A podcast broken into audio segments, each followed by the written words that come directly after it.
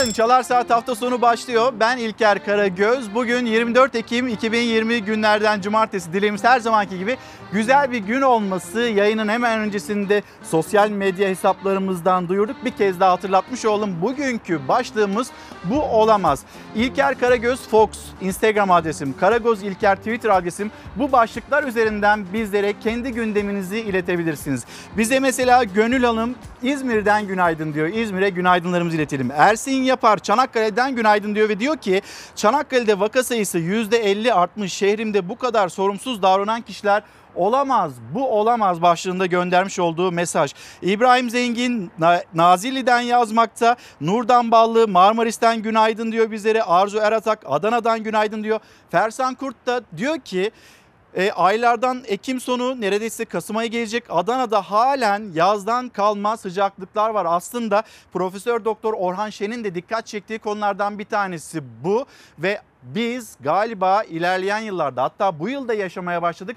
Artık baharı yaşamayacağız ve Türkiye'de iki mevsim olacağı konusunda uyarılar var. Hava güzel diyoruz. Ankara'da bugün hava sıcaklığı 26 dereceleri bulacak ama bu diğer yanıyla aslında bir kuraklık demek. Yani bu kış barajlar konusunda ciddi uyarılar var. Pandemi sürecinde çokça su kullandık hijyen için, bu kurallara uymak için ama bir yandan da barajlarımız ve suyumuz alarm vermekte. Bunu da hatırlatmış olalım. Siz bize nereden günaydın diyorsanız lütfen bize mesajlarınızı ulaştırın ve yine Türkiye'nin gündemini zaten birlikte konuşarak yaptığımız bir program. Türkiye'nin gündemini birlikte konuşalım ve yine bugün ağırlayacağımız konuklardan bir tanesi Cemal Engin Yurt olacak. Cemal Engin Yurt'la siyasetin gündemine bakacağız. Sokakta karşılaştığı ekonomi, ekonominin gündemine bakacağız.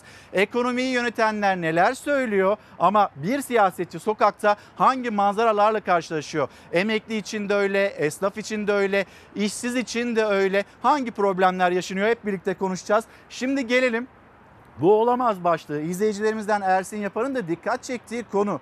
Bu olamaz. Bizim tedbirli davranmamız gerekiyor. Maske, mesafe, hijyen bu kurallara uymamız gerekiyor.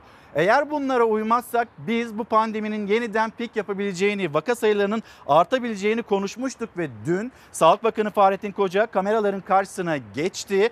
Batı Marmara ile ilgili İstanbul'la ilgili konuştu ama sadece bölgesel konuşmuyorum. Türkiye geneliyle ilgili konuşuyorum dedi ve en çarpıcı cümlesi şu. Salgın Anadolu'da ikinci zirve döneminde. Durum bölgesel bir yayılımdan daha ciddidir. Gelinen noktayı şöyle tarif edebiliriz. Salgın Anadolu'da ikinci zirve dönemindedir. Riskli bir tırmanışla karşılaşıyoruz. Ekim'in ikinci haftasından itibaren salgın karşısında öncekilerden daha büyük bir sınavdayız. Son birkaç günde riskin boyutu artmıştır. Salgın Anadolu'da ikinci zirve dönemine kış henüz gelmeden ulaştı. Tedbire boş verip seyri kendi haline bırakırsak kapalı ortamların da etkisiyle kış hepimiz için bir yenilgi dönemi olur. Özellikle sokağa çıkma yasağı gibi bir durumu düşünmüyoruz. Ama hareketliliğin artmasıyla birlikte salgının arttığını da iyi biliyoruz. O nedenle tedbirlere hassasiyetle uymanın önemli olduğunu, yani maske, mesafe ve temizliğin son derece önemli olduğunu, kalabalık ortama ortamlara girmekten kaçınılması gerektiğini Evlerde de özellikle ev içi bulaşın daha da arttığını görüyoruz. Yener Bey günaydın. Fındık fiyatlarını acaba Cemal Engin Yurt'a sorabilir misiniz demekte? Soralım kendisine. Ee, yine Kazım Bey, Kazım Karagöz diyor ki Adıyaman'dan selamlarını iletiyor. Biz esnaf olarak bu pandemi sürecinde çok büyük sıkıntılar çektik. Lütfen bizim dertlerimizi, sorunlarımızı iletin. Pervin Hanım Ankara'dan günaydın diyor. Bu olamaz dediğimiz o kadar çok şey var ki saymakla bitmez. Efendim sosyal medya hesaplarımızı görüyorsunuz. Ekrana da yansıyor. Gündeminizde ne var? Bu olamaz dediğiniz ne var? Biz aslında bu başlığı tabii ki koronavirüse ya da ekonomiye uyarlanabilir ama bir adalet, bir e, ya da bir özlük hakkı arayışından bulduk çıkarttık ki birazdan o haberi de izleyeceksiniz adalet bu olamaz diyen bir kadının feryadını dinleyeceksiniz. Oradan bulduk ama Türkiye gündemine de e, herhalde uyuyor diye düşünüyoruz. Doktor Fahrettin Koca bir e, sosyal medya üzerinden yapmış olduğu açıklamaya bakalım. İstanbul'la ilgili önemli bir uyarı var. İşte dönüp baktığımızda e, riskin daha da arttığını görüyoruz. Şu anda güzel günleri yaşıyoruz. Şu anda hala kışın geldiğini e, hissetmiyoruz. Ama önümüzdeki günler bu virüsün hem yaygınlığı devam ediyor hem bir yandan da grip mevsimine giriş yaptığımızda daha ciddi problemlerle karşı karşıya kalabiliriz ve elimizde bir aşı olmadığına göre şu anda elimizdeki tek alet, tek enstrüman maske. O maskeyi taktığımızda %90 seviyesinde koruyuculuğu var. Bunun hatırlatmasını yapıyor Sağlık Bakanı. Bizler de defalarca söyledik. Buraya aldığımız konuklar onlar da defalarca söyledi. Aşı bulunsa aşının koruyuculuğu ilk aşamada %60 seviyesinde olacak denilmekte. Ama bir de bizim hani bu olamaz dediğimiz konulardan bir tanesi grip aşısı, grip aşısına erişim noktasında problemimiz var. Hatta aklımıza gelen sorular var. Biz grip aşısına bu kadar ulaşmakta güçlük çekerken önümüzdeki günlerde koronavirüs aşısı bulunsa biz o koronavirüs aşısına acaba nasıl erişeceğiz? Yine aklımızdaki sorulardan bir tanesi bu. Dönelim Fahrettin Koca'nın yapmış olduğu açıklamaya. Tespit edilen e, 2165 yeni hastamız var demekte Sağlık Bakanı. Toplamda yaklaşık 13 milyon test yapıldı. Ağır hasta sayımızda artış devam ediyor. Salgınla mücadelede geldiğimiz noktada elimizdeki en büyük silah başta maske olmak üzere tedbirlerdir. Mücadeleye güç verin diyor. Aslında Türkiye'ye sesleniyor. Bunu yapmazsak yine biz tedbirleri e, yaşamak zorunda kalabiliriz. Belki sokağa çıkma kısıtlaması ki Avrupa bunu yeniden başlattı. Lütfen mücadeleye güç verelim. Lütfen hani kalabalıklara karışmayalım. Evlerde buluşmayalım. İşte yapılan çağrılardan bir tanesi bu. Dün Cumhurbaşkanı Recep Tayyip Erdoğan yaptığı çağrıda bu şekilde. Gelelim tabloya baktığımızda 115.979 test yapıldı dün ve yine 2165 hasta sayısı, vefat edenlerin sayısı 74, iyileşen hasta sayısı mevcut hasta sayısının yine altında gerçekleşti ve dikkat etmemiz gereken yer ağır hasta sayısı, ağır hasta sayısı 1648. Neyi bilmiyoruz? Biz vaka sayısını hala bilmiyoruz. Vaka sayısını tahmin ediyoruz. İsterseniz bir matematik yapalım. Biz de bir ortaya tahminen tabloyu çıkartmış olalım. Ne demişti Sağlık Bakanı? Ne kadar test yapıyorsak bunun %10'u seviyesinde bir vakamız var günlük olarak demişti. İşte 116 bin test yapılmış %10'u Türkiye genelinde 11.600 vaka olduğunu tahmin ediyoruz. Yine İstanbul için %40 hani Türkiye genelinin %40'ı vaka sayısının İstanbul'da olduğunu söylemekte. Yani Türkiye'deki her 10 vakadan 4'ü İstanbul'da. Bu matematiği yaptığımızda İstanbul için tahminen vaka sayısı sayısı 4640. Şimdi İstanbul'un vaka sayısı bu şekilde ortaya çıkarken yine Sağlık Bakanı'nın yapmış olduğu açıklama İstanbul'daki vaka sayısı Ankara'nın 5 katı. O zaman Ankara'nın günlük vaka sayısının da 928 olduğunu söyleyebiliriz. Tahminen yapıyoruz bunu. Tahminen anlatıyoruz ama net olarak bilmiyoruz. Dünya Sağlık Örgütü'ne bildirildiğinde Türkiye'ye de bildirilecek. Türkiye'de tam anlamıyla ne kadar vaka oldu. Şunu biliyoruz. İstanbul Türkiye'nin yeni Wuhan'ı ve Bir Gün Gazetesi, Bir Gün Gazetesi'nin manşeti İstanbul Wuhan oldu. İktidarın hatalı salgın politikalarının faturası günden güne ağırlaşıyor. 16 milyonluk kent Türkiye'nin Wuhan olduğu uzmanlar iktidarı uyarıyorlar.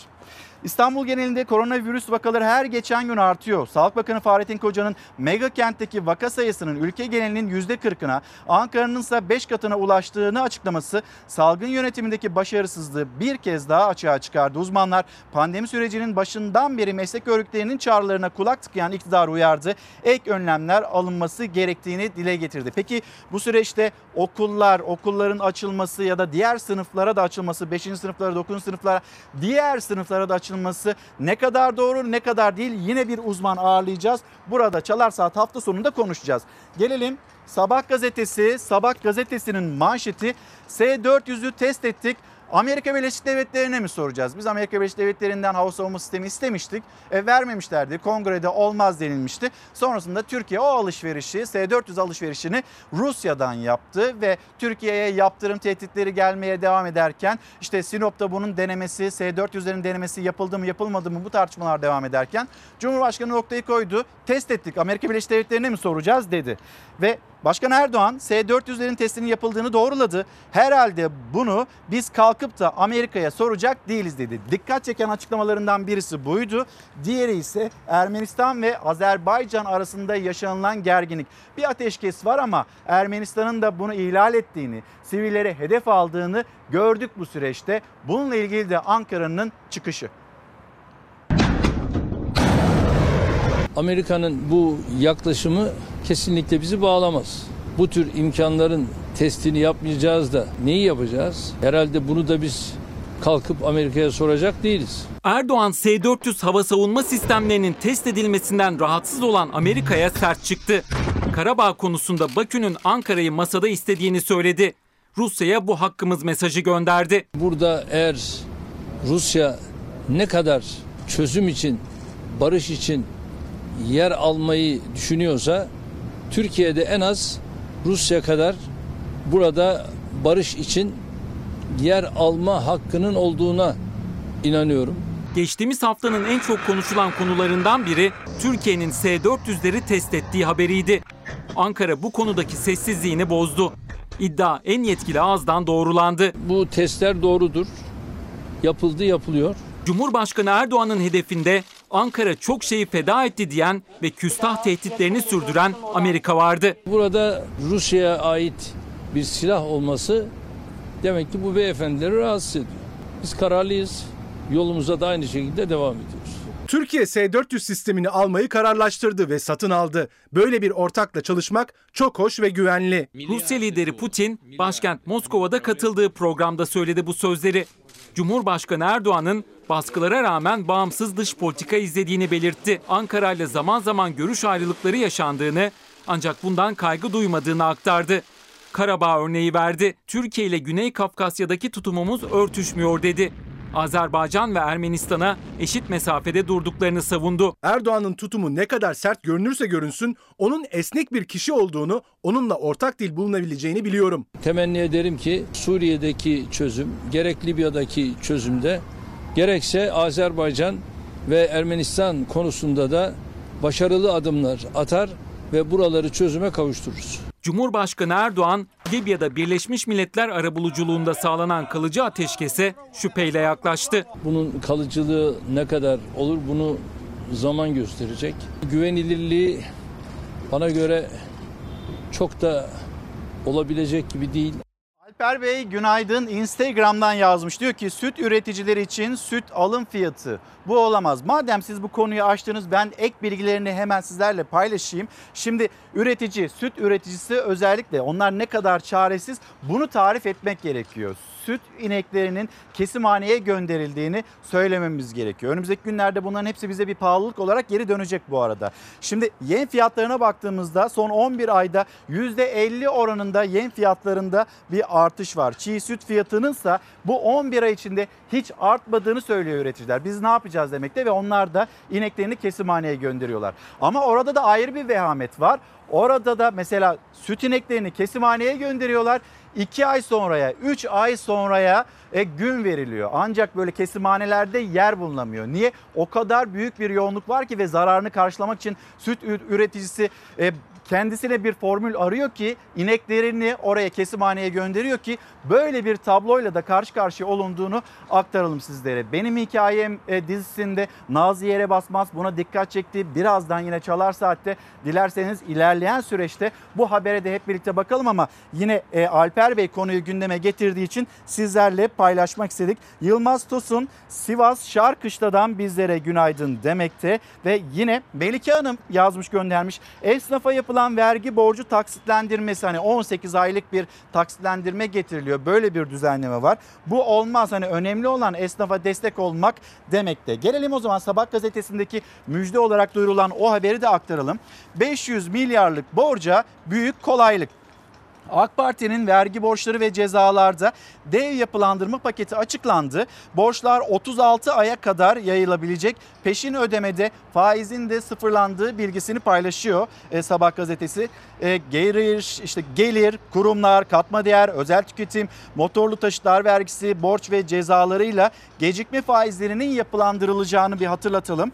Trafik ve köprü geçiş cezası gibi tüm idari para cezaları, SGK ve öğrenim kredisi borçları, hazine alacakları da bu kapsamda olacak. 18 taksit imkanı getirilecek. Taksitler 2 ayda bir ödenecek. Peşin ödemede faiz silinecek. Yıl sonuna kadar başvurmak gerekecek. Yıl sonuna kadar başvurabilirsiniz ve devlet de bir yandan vergi gelirlerini edinmeye çalışıyor. 500 milyarlık bir borcu tahsil etmeye çalışıyor.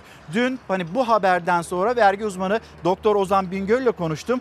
Onun bu vergi affına yaklaşımı şu şekilde. Onu da aktarmış olayım. 1924 yılından bu yana sizce kaç kez vergi affı çıkmıştır? 35 kez. Bunun 9'u son 15 yılda uygulanmış. Şu anda meclisten çıkan hani yılbaşına kadar başvurabileceğiniz vergi affı 10.sü. Bu e, hükümet döneminde 10.sü gerçekleşmekte.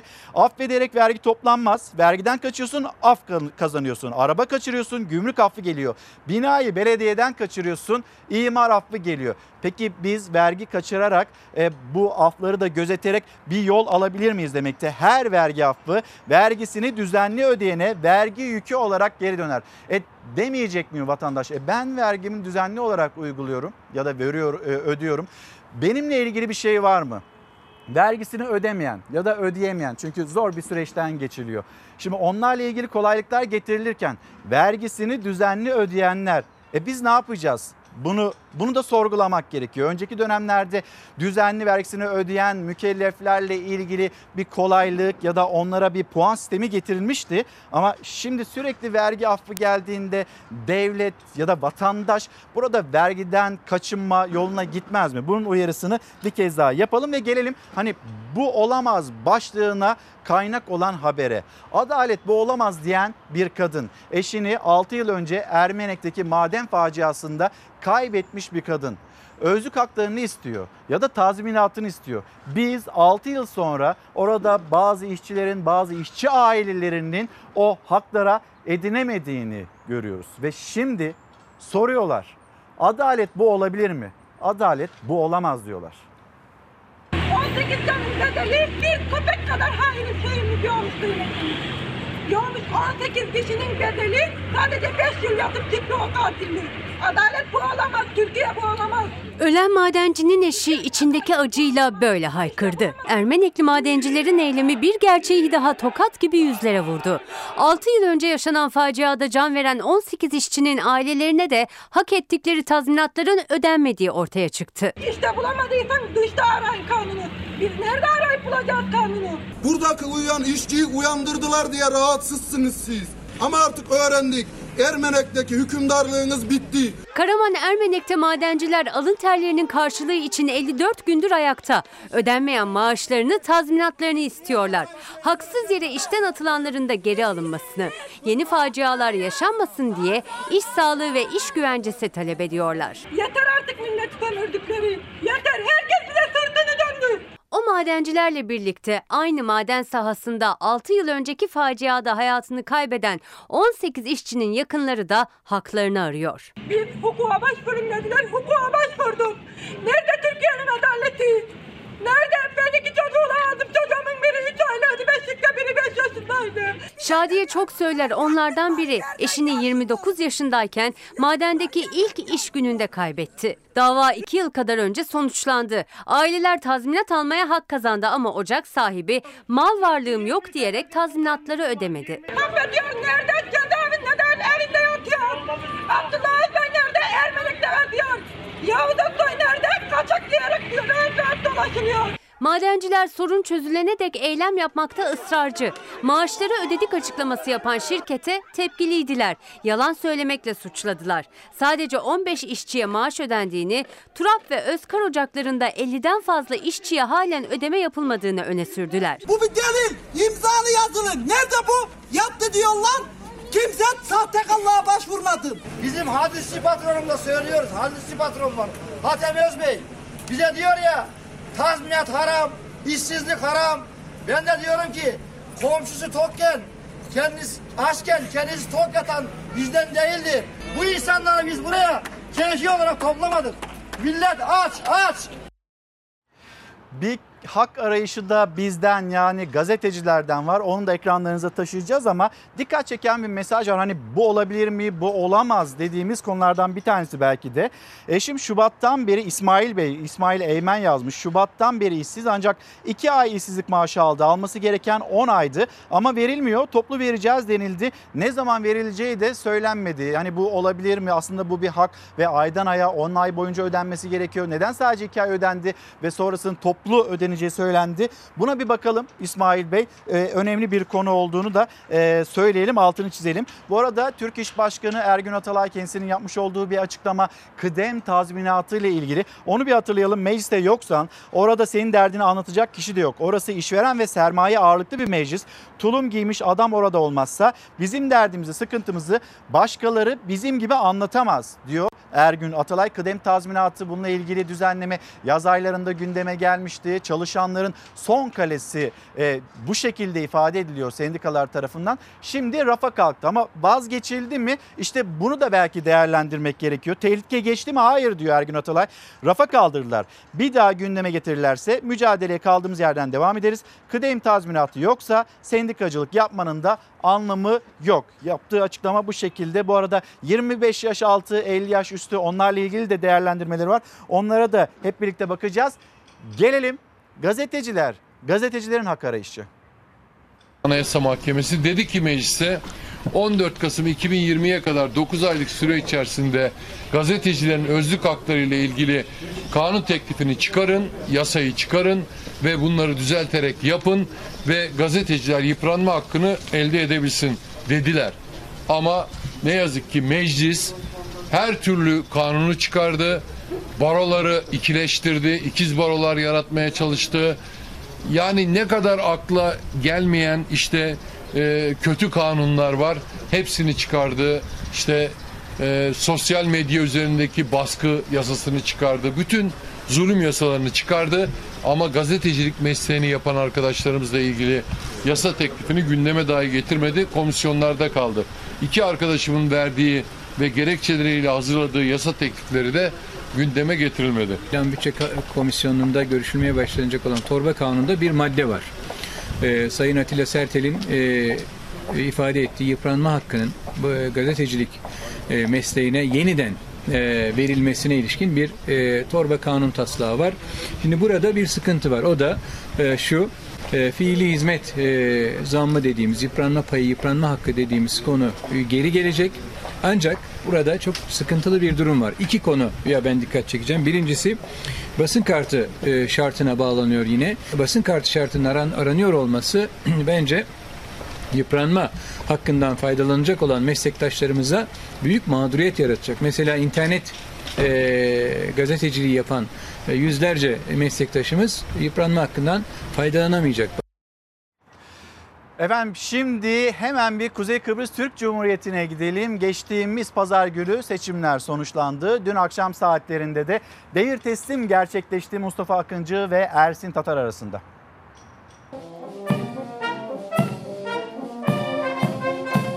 Bugün Cumhuriyet Meclisi'nde içtiğim ant benim için ana rehberdir.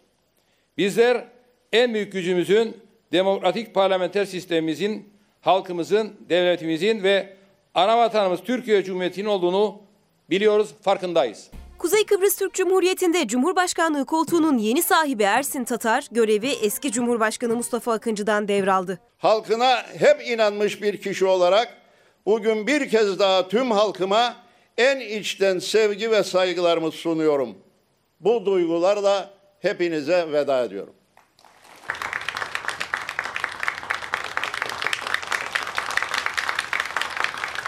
Beş buçuk yıl süreyle Cumhurbaşkanı görevinde bulunan Sayın Mustafa Akıncı'ya, devletimize, ülkemize hizmetlerinden dolayı teşekkür ediyorum.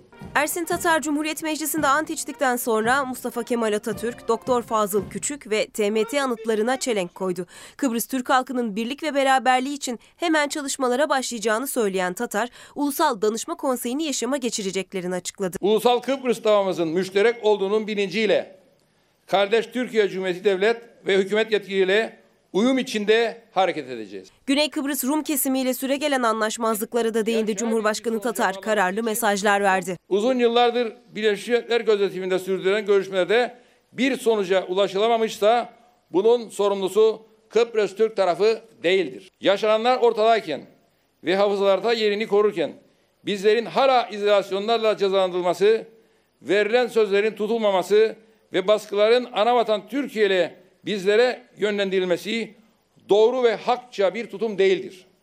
Adil, kalıcı ve gerçekçi bir uzlaşıya da hizmet etmemektedir. Tatar artık Doğu Akdeniz'de önemli bir yere sahip bir ülke konumunda olan Kuzey Kıbrıs Türk Cumhuriyeti'nin adada eşitlikçi bir çözüm istediğini bir kez daha vurguladı. Türkiye'nin ortaya, ortaya koyduğu beşlik konferans fikrine egemen eşlik temelinde iki devlet çözümün görüşme masasına gelmesi ve bir anlaşmanın mümkün olup olmayacağının belirlenmesi açısından son derece sıcak bakıyorum. Şimdi hemen bir Kıbrıs'la bağlantı gerçekleştirelim. Kuzey Kıbrıs Türk Cumhuriyeti'nden zaman zaman da Çalar Saat hafta sonunda ağırladığımız, görüşlerine başvurduğumuz iletişim uzmanı Özdemir Tokel karşımızda. Özdemir Bey günaydın. Beni duyabiliyor musunuz? Günaydın, günaydın Kuzey Kıbrıs Türk Cumhuriyeti'nden.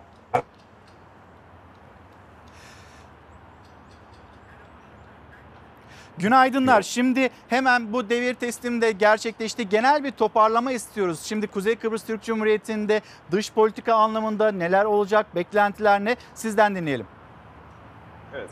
Evet, e, oldukça uzun süren bir seçim e, döneminden sonra e, seçimler tamamlandı.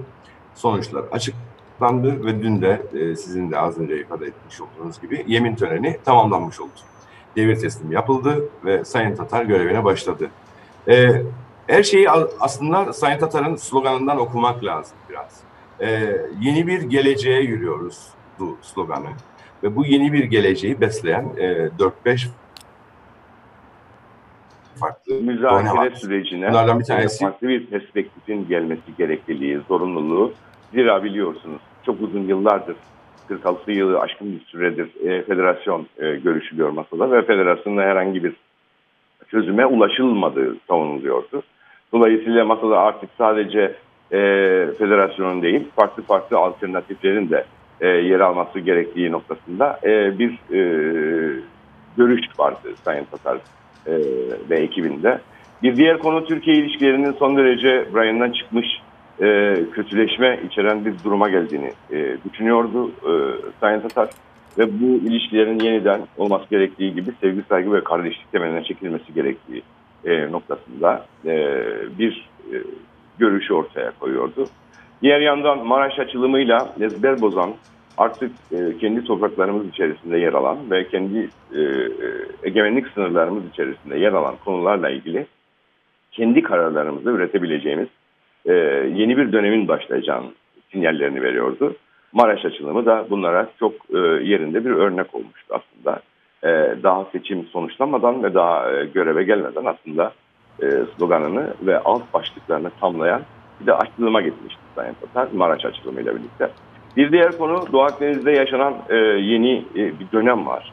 Doğu Akdeniz'de yaşanan olaylar, Doğu Akdeniz'de e, ortaya çıkan zenginlikler, e, Kuzey Kıbrıs Türk Cumhuriyeti'nin e, Doğu Akdeniz'deki pozisyonu ve Türkiye ilişkilerini çok daha e, önemli bir hale getiriyor. Dolayısıyla bu ilişkilerin geliştirilmesi, Mavi Vatan e, denilen e, projenin hayata geçirilmesi ve Kuzey Kıbrıs Cumhuriyeti ve Türkiye Cumhuriyeti'nin Doğu Akdeniz'deki haklarının e, korunması ve zenginliklerden ortak bir şekilde faydalanması e, projeksiyonunu ortaya koymuştu. Bütün seçimi bunun üzerine inşa etmişlerdi. E, bu yeni gelecekte, bu minvalde, bu başlıklar altında e, yürüneceğini düşünüyorum. Aslında bunlara çok uygun e, da bir konuşma yaptı. E, işte masaya iki devlet de geleceği, alternatiflerin de geleceği bir yeni dönem başlıyor dediği konuşmasında Sayın Cumhurbaşkanı. E, bir diğer açılımda Doğu Akdeniz'deki haklarımıza sahip çıkacağımızı e, söyledi. E, ve Türkiye ilişkilerinin de olması gerektiği noktaya e, yeniden taşınacağını ve Türkiye kısaca ilişkilerinin gelişmesiyle birlikte ülkede e, ülke bu ilişkilerin geliştirilmesinin, bu ilişkilerin e, eski seviyesine çıkarılmasının ülkeye çok büyük katkılar sağlayacağını e, vurguladı. E, bununla ilk sinyallerini aldık. Sayın Fuat Oktay vardı e, törende. Onu da e, o da törene katılmış oldu. Bu da e, Türkiye Cumhuriyeti'nin Sayın Tatar'ın e, seçilmesine e, atfetmiş olduğu önemi e, ve vermiş olduğu desteğin de açık bir kanıtı oldu. Özdemir Bey çok teşekkür ederim. Özdemir Tokel, e, Kuzey Kıbrıs Türk Cumhuriyeti seçimler sonrasında gerçekleşen devir teslim ve bundan sonra hani e, dış politika, Türkiye ile ilişkiler nasıl şekillenecek bir iletişim uzmanı olarak bizlerle paylaştığı Kuzey Kıbrıs Türk Cumhuriyeti'nden hemen bir İstanbul'a dönelim. İstanbul'la uyar, ilgili o uyarıyı hatırlatalım. Şu an itibariyle İstanbul koronavirüs salgınında en önde gelen illerimizden bir tanesi. Toplu mekanlardan ciddi manada kaçınmak gerekiyor. Yani buna kendi evlerimiz de dahil. İstanbul'da virüsün evlerde bile tehlikeli hale geldiğini İstanbul'da açıkladı Cumhurbaşkanı. Erdoğan uyardı. Sağlık Bakanı ise yine sayı değil oran verdi. Tabloda açıklanan hasta sayısı değil bu kez. Artık açıklanmayan vaka sayısı üzerinden. İstanbul'da vaka sayısı Türkiye genelinin yüzde 40'ına ulaşmış durumda. Türkiye'nin %40'ı Ankara'nın da 5 katı kadar vaka var dedi Sağlık Bakanı İstanbul için ama Türkiye'de ve Ankara'da kaç vaka var o bilinmiyor. Vakaların İstanbul'un nüfusuna oranını da açıklamadı. İstanbul'daki vaka sayısı bu nedenle hesaplanamıyor ama durum kritik. Çünkü virüse yakalanıp bağışıklık kazananların süresi de doldu. Artık ikinci kez Covid olanlar görülüyor. İstanbul Tıp Fakültesi Dekanı Profesör Doktor Tufan Tükek uyardı. Nisan-Mayıs döneminden daha kötü durumdayız. Antikor 3 ay sonra işlevini yitiriyor. Artık bize başvuran hastalar arasında ikinci kez Covid-19 geçirenler de var. Kimse hastalığı geçirdim bundan sonra bana bir şey olmaz demesin. İstanbulluları kurallara gerekirse fedakarlıkta bulunarak uymaya davet ediyorum. Fedakarlık isteyecek kadar durum kritik. Ancak en az 16 milyon nüfuslu İstanbul'da iş gücü devam ediyor. Bu nedenle toplu ulaşımın yükü de hafiflemedi. Sağlık Bakanı ise kalabalıklardan uzak durun mesajını yineledi. Cumhurbaşkanı Erdoğan da İstanbul'da evinin yakınındaki Hazreti Ali Camii'de kıldığı cuma namazından sonra kameralara kalabalıktan kaçının dedi. Sadece dışarıda değil, evde de dikkat edin uyarısı yaptı. Maske, mesafe, hijyen. Hassasiyetle sarılmamız lazım. Yani buna kendi evlerimiz de dahil misafirlerden korunmamız vesaire. Toplam vakanın %40'ına ulaşan İstanbul'da şu an için sadece fedakarlık ve kalabalıktan kaçının çağrıları yapıldı yöneticilerden. Ancak bu hafta bilim kurulu bu kez Ankara'da değil İstanbul'da toplanıyor. Bilim kurulu toplantımızı da İstanbul'da gerçekleştireceğiz. Bu görüşmelerden mücadeleyi kolaylaştırıcı sonuçlar alacağımıza inanıyorum. Sağlık Bakanı da kamp kuracak mega kente. Erdoğan da yeni tedbirler konusunda kapı araladı. Ne gibi tedbirler alınacak ve bunlar bize de bildirilecek. Ona göre de adımlarımızı atacağız. Batıya göre çok daha iyi bir konumdayız ama yeterli değil. Bursa'dan Sadak Genç Osman'a, Elazığ Ağı'ndan da Selçuk Akıllı'ya günaydınlarımızı iletelim. Şu anda ekran karşısında olan bütün izleyicilerimize günaydınlarımızı iletelim. Bu olamaz başlığı altında konuşuyoruz. Mesajlarınızı gönderebilirsiniz. Ve yine Çalar Saat hafta sonu programının başlangıcında duyurduğum gibi Ordu Bağımsız Milletvekili Cemal Engin Yurt şu anda misafirimiz. Efendim günaydın. Günaydınlar. Hoş geldiniz. Teşekkür ediyorum. Türkiye'nin gündemine bakacağız, ekonomi gündemine bakacağız. Ama e, öncelikle isterseniz karikatürlerle bir Türkiye'nin gündemine bakalım. E, sizin de ekrandan takip etmenizi e, rica edeceğim. E, ilk karikatürümüz Burak Ergin'e ait ve bu karikatür de aslında işsizlikle ilgili, işkurun önünde geçen zamanla ilgili ve ne kadar uzun geçen zamanı anlatıyor. Ve yıldan yıla, günden güne, aydan aya insanların orada bekleyişi ve çoğalışı artıyor aslında bunu söylüyor Burak Ergin. Raşit Yakalı onun gündeminde askıda ekmek kampanyası vardı. Milliyetçi Hareket Partisi lideri Devlet Bahçeli ve sonrasında teşkilatların da dahil olduğu askıda ekmek e, kampanyası. Bir yandan askıda ekmek var, diğer yandan diğer yandan da işte ekonominin grafiğinin ne kadar yükseldiğini ya da doların, dövizin ne kadar yükseldiğini gösteren bir karikatür. Yine Cemalettin Güzeloğlu'na ait böyle çokça da eleştiriliyor bu otoyollar ya ne bileyim köprüler ya da işte şehir hastaneleri yap işlet devlet modeliyle yapılanlar buradaki kazancın işte müteahhitlerin cebine nasıl gittiğini anlatıyor Cemal Güzeloğlu karikatüründe. Menekşe Çam koronavirüsü gündemine aldı ve koronavirüsle ilgili bir otobüs durağına baksanız aslında insanların ne kadar dikkatli, ne kadar dikkatsiz olduğunu da görürsünüz. Biz bu salgını neden yaşıyoruz ya da önüne neden geçemiyoruz bunu gösteriyor. Kimisi maskesini düzgün takmış, kimisi çenesinin altında tutmakta. Çocuklar var mesela onlar hiç takmıyor. Kolunda tutan bir çocuğumuzu görmekteyiz. Konuşurken maskesini indiren iki hanımefendi bu şekilde karikatürize edilmiş ve adalet. Adalet konusunda da Cem Kılıç'ın karikatürünü görüyorsunuz. Barolar savunmanın ortadan ikiye ayrılışı ki biz yaz döneminde bu konuyu sıklıkla konuştuk. Cemal Bey karikatürleri gördünüz. Siyaset, siyasetin aslında bence sabun köpüğü gibi gündemi var. Ama vatandaş, vatandaş dikkatle neye bakıyor? Ya da siz en çok neyi duyuyorsunuz? Emeklilerden mi sıkıntı duyuyorsunuz? İşsizlik sıkıntısı mı duyuyorsunuz? Bir izleyicimiz yazmış lütfen Cemal Engin Yurda fındık fiyatlarını da sorar mısınız diye fındığı da konuşalım. Sonrasında mesela Ordu, Fatsa bu bölgedeki altın madenleri bunu hatırlatan izleyicilerimiz var. Bunu da konuşalım. Galiba başlangıcımız adalet. Evet. Ben öncelikli olarak Kıbrıs Türk Cumhuriyeti'nde yapılan seçimleri kazanan Ersin Tatar'ı en içten duygularımda tebrik ediyorum. Kıbrıs Türk halkına ve bütün Türk milletine hayırlı olsun. Kıbrıs seçimleri benim için çok önemliydi İlkerciğim. Çünkü Mustafa Akıncı Kıbrıs'ta Cumhurbaşkanı olduğu sürece Kıbrıs'a gitmeyeceğime dair sizin kanalınızda açıklama yapmıştım. Dolayısıyla artık Ersin Tatar kazandıktan sonra gönül rahatlığıyla Kıbrıs'a da gidebileceğiz.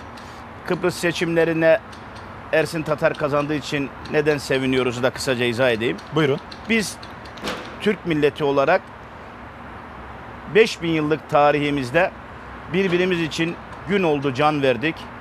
Gün oldu yarım ekmeği paylaştık. Gün oldu atın dışkısındaki arpayı çorba yapıp cumhuriyeti kurduk. Dolayısıyla böylesine kardeşlik duyguları yüksek düzeyde olan bir milletin parçası olan Kıbrıs Türk halkını Türkiye Cumhuriyeti Devleti'nden ve Türklerden ayrı görmek mümkün değildi. Ama Sayın Akıncı maalesef bu ayrışmayı en yüksek düzeye çıkardı. Adeta Rumları haklayan ve Rumları haklı çıkaran bir tavır sergiledi. Bu bizi çok üzdü. Kıbrıs'a şunu yaptık, bunu yaptık gibi bir duygu içerisinde değilim. Bu yapmamız gerekendi. Yani bugün Azerbaycan için nasıl ağlıyor, Azerbaycan için nasıl gözyaşı döküyor, nasıl bayraklarımızı asıyorsak Kıbrıs Türk halkı için de aynı şeyleri yaptık. Dolayısıyla Kıbrıs Türk halkı bizim canımızdır, kanımızdır. Orada Türkiye Cumhuriyeti Devleti'ne düşman olmayan bir iktidarın olması bizi ziyadesiyle memnun etmiştir. Seçimler Kıbrıs Türk halkına ve bütün Türk milletine hayırlı olsun. Tabi güzel bir şey söylediniz. Yani Türkiye'de insanlar ne bekliyor? Başta hakikaten adalet bekliyor. Adalet çok önemli. Adaletin olmadığı yerde barış olmuyor, huzur olmuyor, ekonomi olmuyor, siyaset olmuyor. Çünkü her söylediğinizin bedelini ödeyecekmiş gibi durduğunuz yerde siz doğruları konuşmaktan korkmak zorunda kalıyorsunuz, çekiniyorsunuz. Siz korkuyor musunuz doğruları konuşmaktan? Benim öyle bir sıkıntım yok. Yani ben milletvekili olmadan önce de konuşuyordum. Milletvekili olduktan sonra da konuşmaya devam ettim. Zaten ondan dolayı da partim beni ihraç etti. Yani dedi ki sen çok konuşuyorsun dedi. Bazıları diyor ki vekil olmadan önce niye bunları söylemiyordun? Zaten partiden niye atıldım? Bunları söylediğim için atıldım. Şunu ben iktidara tavsiye ediyorum. Tavsiye. Ben iktidarın düşmanı falan değilim. Ben Sayın Cumhurbaşkanı'nın düşmanı değilim. Emeklilikte yaşa takılanlar. 4447 sayılı yasanın geriye işlemesi sebebiyle bir hak gaspı yaşadılar. Ama maalesef Türkiye'de üzerlerine öyle gidiliyor ki sanki bu insanlar 38 ve 41 yaşında emekli olacaklar. Yok böyle bir şey Sayın Karagöz. Şu an en genci bunların 47 yaşında. En genci 47 yaşında. Neye göre 41 yaşında emekli olacak diyerek bu insanları aşağılıyor, hakaret ediyoruz. Dolayısıyla çift dikiş denildi maaşlarla Tabii ilgili. öyle bir şey olur mu ya? Zaten işe giremiyorlar ki. Bunlar primlerin ödedikleri için 5500 gün, 7000 gün ödedikleri için bunları zaten kimse işe almıyor ki. İsteseniz de almıyor. Bir sürü gencin işsizlikten kırıldığı bir ortamda bunları kim işe alır da çift maaş almaya devam eder bunlar? Neye göre çift maaş alırlar?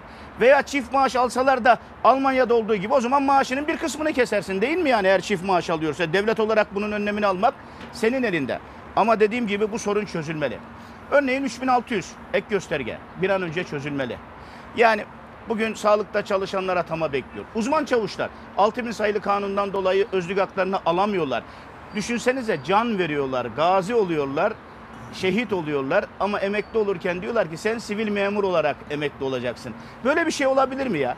Çiftçi- Adamı da- adamı dağda çalıştırmışsın, çatıştırmışsın, savaştırmışsın. Sonra sivil memur olarak. Çiftçi, işte fındık üreticisi.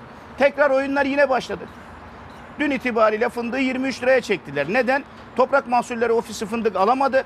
Toprak Mahsulleri Ofisi yılbaşında piyasadan çekilir. Çekilirse biz bu fındığı 20 liraya 18 liraya düşürürüz diye oyun oynanıyor. Sayın Tarım Bakanı'na dün seslendim bir yerel kanalda. Sizin kanalınızda da sesleniyorum. Sayın Tarım Bakanı çiftçinin hakkını savunmakla mükellefsin. Bu da nasıl olur? Mayıs ayına kadar Sizin öneri de getiriyor. MHP'den ihracınıza neden olan konu. Tabii grubu. fındık. Mayıs ayına kadar fındık alımını sürdüreceğini ilan etmeli. Açıklamalı TMO, Toprak Mahsulleri Ofisi. Aynı zamanda da fiyatı 25 lira olarak revize etmeli. Yani Cumhurbaşkanı'nın fındık üreticisine sahip çıktığı noktada Tarım Bakanı da fındık üreticisine sahip çıkmaya devam edeli, etmeli. Az önce söylediğiniz süt besicileri, süt üreticileri perişan durumdalar. Bütün ineklerini satmak zorunda kalıyorlar. Ama Tarım Bakanı'nı dinlersen Türkiye güllük gülistanlık. Bu memlekette bakıyorsun ne zaman bir milli bakan gelmiş Tarım Bakanı görevden almışlar yerine gelen ya Kargil'in genel müdürü olmuş ya bilmem nereye hizmet etmiş. Bu ülkeye hizmet edecek, çiftçiye hizmet edecek Tarım Bakanı bulunmalı, getirilmeli. Ha birileri diyor ki efendim sen konuştuğun için Tarım Bakanı Sayın Erdoğan almaz. Almasa almasın ben ne yapayım ya? Almasa kendi bilir. Bu Tarım Bakanı durduğu müddetçe Adalet ve Kalkınma Partisi Anadolu'da çiftçilerden, çeltik üreticisinden buğday üreticisine her geçen gün tepki almaya devam ediyor. Ve bu tepki de gittikçe yükseliyor artık. Bakmayın öyle şekil yapıp da yalandan kivi topladığına bilmem ne yaptığına. Onu zaten kivi Türkiye'de yeterli derecede üretilmiyor zaten. Kiviyi e, İlker Karagöz'de Cemal Engin bir soğuk hava deposu kursak çok rahat şu anda 2 liradan 3 liradan toplar 7 lira 8 liradan satarız zaten. Ama esas olan hayvan üreticisi ne durumda? Arıcılar ne durumda? Balıkçılar ne durumda? Süt üreticisi ne durumda? Bunlara baktığınızda ortalık hakikaten çok kötü gidiyor. Devam etmenizi isteyeceğim ama hani bu konulardan bir tanesi çok şükür paramız var ki ithal edebiliyoruz. Hani yine Sayın Tarım Bakanı'na ait olan bir cümleydi. E, buğdayda, bakliyatta bu e, ithalata devam ediyoruz ama ve bunun da ciddi problemini yaşıyoruz. Ya çiftçi zaten ciddi sıkıntısını yaşıyor. Bununla ilgili bir e, haberimiz var. Onu aktaralım. Tekirdağ'da, Tekirdağ'da e, denizde bekleyen gemiler Ha bu arada sonrasında şunu söyleyeyim özür dilerim. Paramız varsa ithal ediyoruz diyen Tarım Bakanı parası varsa de, doğrudan desteklemeyi şimdiden dağıtmaya başlasın. Mazotta indirim yapsın. Tarımın girdilerinde indirim yapsın. Süspanse etsinler. Madem bu kadar paranız var niye ithal ediyorsunuz? Çiftçiyi desteklesenize. İthalata verdiğiniz parayla yani 1.85'ten Türk çiftçisinden buğday alıp 2.35'e buğday ithal etmenin paramız var da ithal ediyoruz demeyle ne alakası var ya? Bu millete hakaret resmen ya. Bu Cumhurbaşkanına da hakaret ya. Bu AK Parti hükümetine de hakaret. Bu Cumhur İttifakı'na da hakaret. Adam dibine dinamit koyuyor Cumhur İttifakı'nın. Şu söz bile zaten dinamit koymaya yeterli. paylaşalım e, ithalat haberini ve çiftçinin sesini duyurma çabasını. İşte Tekirdağ'daki iki limanımızdan da şu anda ülkeye dünden itibaren yoğun bir buğday girişi var. Gümrük sıfırlandı mı mallar geldi mi de malı para mi? Etmez. Etmez mümkün değil. Tekirdağ Limanı'ndan ithal hububat girdi. Bolu, Malatya'da çiftçi isyan bayrağı çekti. Üç farklı coğrafya Türk çiftçisinin resmini ortaya koydu. Limandan çıkan tırımız ofisin deposuna gelmiş. Malını birazdan kilora indirecek.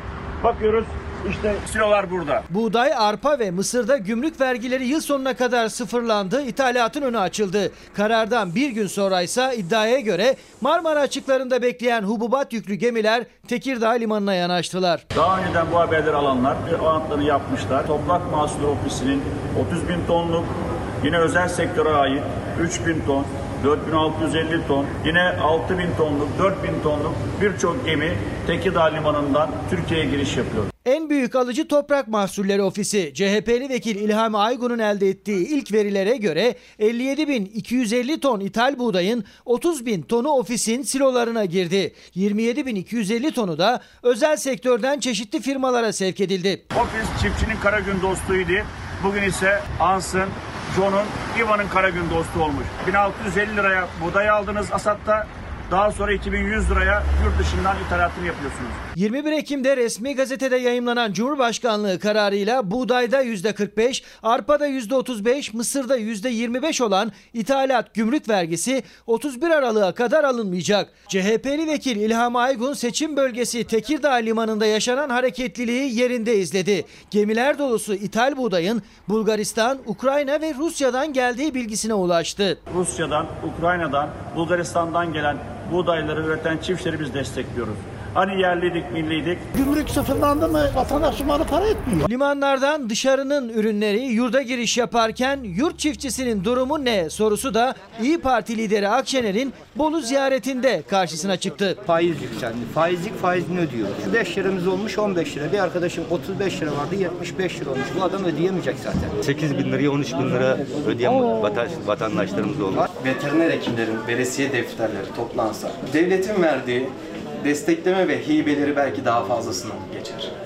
Ham madde yem fiyatlarındaki artışın önünü kesme gerekçesiyle ithalat silahını çekti iktidar. Ama olan borç yükü altında üretim yapmaya çalışan çiftçiye oldu. Şimdi Saniye Hanım soruyor. Yani Sayın Cumhurbaşkanı'nın izni olmadan bu ithalat kartı çekilebilir mi, kullanılabilir mi diye e, bunu hatırlatıyor. Ben de şimdi bu ithalatla ilgili buyurun. Şunu bir söyleyeyim. Şimdi ülkenin ekonomi bakanı Sayın Berat Albayrak ithalatla ihracat arasındaki cari açığı düşürmek için yoğun bir mücadele veriyor.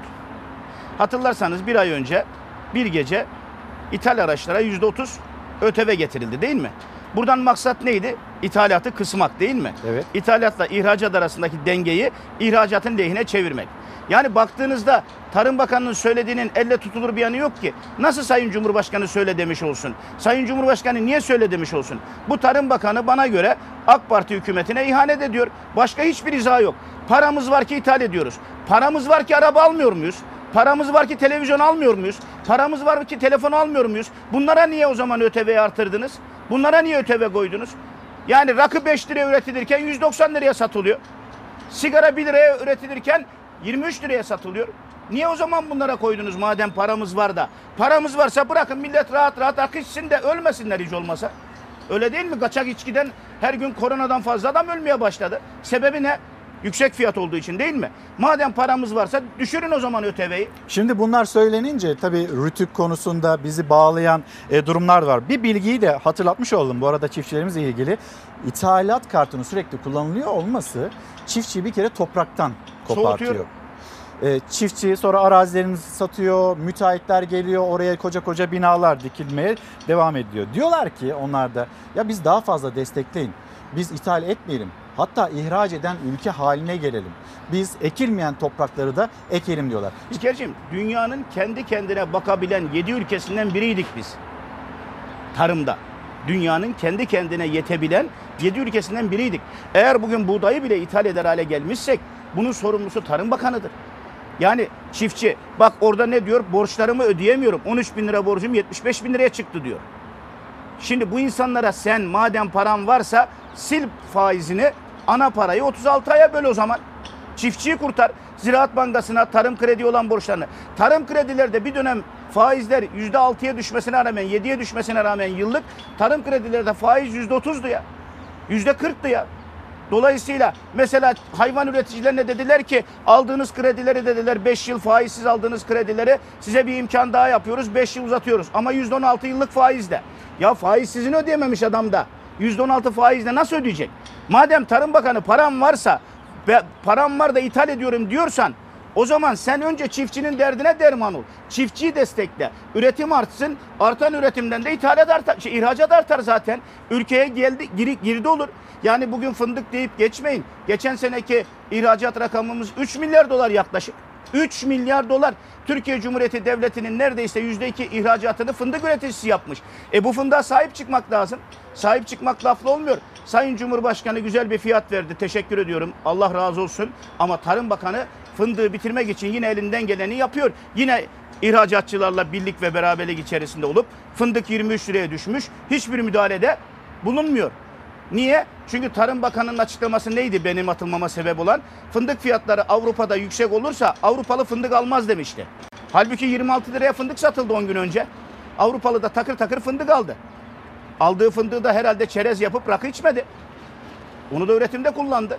Ama Tarım Bakanlığı dinlerseniz diyor ki Avrupa'da fındık fiyatı yüksek olursa Avrupalı fındık almaz. Yani çiftçiden yana olan değil, çeltik üreticisinin hakkını savunan değil, limon üreticisinin, narenci üreticisinin hakkını savunan değil, maalesef birilerine hizmet eden bir Tarım Bakanı var. Bu Tarım Bakanı şu an söylemiş olduğu bu sözle bile bana göre alınması gerekir. Yani paramız var da ithal ediyoruz. O zaman üretmeye gerek yok ki. Paramız var televizyon ithal edelim. Paramız var buzdolabı ithal edelim. Paramız var telefon ithal edelim. Araba ithal edelim. Her şeyi ithal edelim paramız varsa. Niye üretim yapıyoruz da insanları boşuna bunaltıyoruz? Çünkü ithal ettiğinizde ithal ettiğiniz ürünü bir de Türkiye'de ucuza satıyorsunuz. Değil mi? Getirip ucuza satıyorsunuz. Ucuza sattığınızda üretici mahvoluyor, iflas ediyor. Üreten kazanamıyor ki bu durumda. Biraz soluklanmanızı isteyeceğim. Siz Tabii. Tarım Bakanı'na yönelik olarak e, hayli Tarım dolusunuz Bakanı'na öyle görüyorum. değil İlkerciğim yani ben Türkiye'nin durumuna yönelik bu. Anladım. Yoksa Tarım Bakanı'na ben meclis kürsüsünde teşekkür etmiş, televizyonlarda teşekkür etmiş bir insana. Ama şu gidişat hakikaten üzüyor. Şu söz söz mü ya? Paramız var ki ithal ediyoruz. Şimdi reklamlara gidelim. Döndüğümüzde yine ekonomiyi konuşacağız. Askıda ekmeği konuşacağız. Yine e, AK Parti tarafından başlatılmış, gençlik kolları tarafından başlatılmış bir kampanya. Sen kimsin diye bir hatırlatma. Sonra e, soracağım Cemal Engin Yurt'a siz kimsiniz diye. Bu sorular ve yine siyasetin önemli başlıkları, adalet konusu, anayasa mahkemesi meselesi. Bir mola verelim dönüşte buluşalım. Efendim bir kez daha günaydın. Ordu Bağımsız Milletvekili Cemal Engin Yurt'la gündeme dair sohbetimiz devam ediyor. Ee, size selam gönderenler var, sizin cümlelerinizi eleştirenler var. Hatice Akgündüz e, size günaydın diyor, selamlarını Günaydın. iletiyor. Hem orduma hem de Ankara'mıza diyor. Ali Ekber Gündüz ve Cafer Karakoç da az önceki cümlelerinize itiraz ediyor. Yani e, sonuçta bakanlar Berat Albayrak içinde, Tarım Bakanı içinde onlar atanmış kişiler ve Cumhurbaşkanı'nın haberi olmadan bu ekonomik anlamda, tarım anlamında, ithalat anlamında nasıl kararlar alabilirler ki diye bir eleştiri var. Size e, bunu tekrar yönelteceğim. Ekonomi başlığına geri döneceğiz zaten. Ama bir Anayasa Mahkemesi, Anayasa Mahkemesi'nin kararına direnen e, alt mahkeme, 14. mahkeme, 15. mahkeme Enis Berberoğlu kararı. Bununla ilgili Meclis Başkanı Mustafa Şentop'un yeni bir açıklaması var. Alt mahkemeler en yüksek makam mahkeme olan AYM'nin kararlarını tanımalıdırlar çıkışı geldi. Şimdi bu tartışma bir kez daha alevlenecek. Önce o cümlelere bakalım. Anayasa Mahkemesi kararının da eleştirilebilecek yönleri var. Ee, Usul ve süreç bakımından var. O kadar uzun sürmesi kararın işte ilk derece mahkemesine mi gönderilmeliydi tartışmaları falan bunlar yapılabilir. Ama sonuçta Anayasa Mahkemesi'nin kararı da aynı. Yargıtay'ın kararı gibi bir karar ve bu karar da bağlayıcı bir karardır. E, Dolayısıyla e, bu karara e, gerek anayasa gerekse Anayasa Mahkemesi kuruluş ve yargılama usulleri kanununa göre muhatapların uyması gerekir. E, Bence ilgili mahkeme hangi mahkeme ilgiliyse muhatapsa bu karara uymalıdır. Anayasa Mahkemesi'nin kararına. Anayasa Mahkemesi'nin kararının e, yorumlanması, değerlendirilmesi veya değiştirilmesi, bozulması, iptali gibi bir e, müessese yok bizim e, e, sistemimizde, hukuk sistemimizde. E, şimdi tabii şunu da ifade edeyim, mahkemeler e, zaman zaman e, doğru, zaman zaman yanlış kararlar da verebilirler. Hukuk sistemi bunu öngördüğü için itiraz, e, işte e, istinaf ve temiz yolları öngörmüş bu süreçlerde. Bu bakımdan ben e, süreç içerisinde Şimdi Bölge Adliye Mahkemesi'nin yetkili olduğunu ifade ediyor e, itiraz edilen mahkeme e, bu konuyla ilgili. E, Basından gördüğümüz kadarıyla tabii metni görmedim. Dolayısıyla bu süreç içerisinde ben işin rayına oturacağını, mevzuata uygun şekilde bir sonuca bağlanacağını düşünüyorum. Nevin Hanım günaydınlar. Ee, hani reklamların süresinin uzun olmasından yakınmışsınız ama bizim başka bir gelirimiz olmadığı için e, bunu da yine hatırlatmak istedim. Sabiha Hanım günaydınlar. Rahim Er e, İstanbul'a selamlarımızı iletelim. Şimdi e, bu konu bu başlık üzerinde. Şimdi Meclis Başkanı Mustafa Şentop kendisi de anayasa profesörü AYM'nin kararını alt mahkemeler tanımalıdırlar, uymalıdırlar e, açıklaması yapmakta. Bu tartışma nereye evriliyor sizce? AYM kararları tanınmayacaksa Anayasa Mahkemesi'ni kapatmamız gerekir. Anayasa Mahkemesi'ni kapatmak demek Türkiye'de artık adaletin izne çıkması demektir. Anayasa Mahkemesi bu ülkenin olmazsa olmazıdır. Anayasa Mahkemesi bu ülkenin teminatıdır. Hem dış dünyada teminatıdır hem de iç ortamda teminatıdır. Anayasa Mahkemesi'nin bazı yetkileri kısılabilir veya değiştirilebilir. Bunu anlarım. Ama Anayasa Mahkemesi kararlarını tanımıyorum demek Türk milletini 83 milyon insanı umutsuzluğa götürür. Sayın Şentop Adalet kavramını aslında Kesinlikle. götürür. Sayın Şentop doğru bir açıklama yapmıştır. Kendisini tebrik ediyorum. Ama o zaman neden daha önce acele edildi? Hızlıca fezleke geldi, Meclis Genel Kurulu'nda okutuldu, Enis Berberoğlu'nun e, milletvekilliği düşürüldü. Şimdi İlker'cim Türkiye'de maalesef siyaset günlük dolmalarla gidiyor. Siyaset öngörüyle yapılmıyor. Siyaset düşünerek yapılmıyor. Gündem geliyor, belirleniyor, o gündeme göre hareket ediyoruz. Ve Türkiye'de gündemi en çok değişen bir ülke değil mi? Doğru. Dolayısıyla o günün gündemi Enis Berberoğlu'nun vekilliğinin düşürülmesi. Alelacele düşürdük. Düşürdük ama arkasından Anayasa Mahkemesi ne dedi? Hayır yanlış yaptınız dedi değil mi? O zaman Anayasa Mahkemesi kararına uymak gerekir. Anayasa Mahkemesi kararına uyulmazsa tekrar söylüyorum dünyanın Türkiye'ye adalet bakışı tamamen eksiye gider ki bu yabancı sermayenin gelmemesi anlamına gelir. Bu turistin gelmemesi anlamına gelir. Bu yatırımcının gelmemesi anlamına gelir. Onun için adaleti tesis etmek lazım. Sayın Şentop bence e, dünkü açıklamasıyla doğru bir yere ulaşmıştır. Kendisini tebrik ediyorum. E, Anayasa Mahkemesi kararlarına uyulmalı. 14. Ağır Ceza Mahkemesi yanlış yapmıştır karara uymayarak. Bu karar düzeltilmelidir. Cemal Bey şimdi Sözcü gazetesini ben e, yönetmenimiz Hüseyin'den bir rica edeyim. Sözcü gazetesi de bugün aslında tam sayfa e, okurların karşısına adalet kavramıyla çıktı.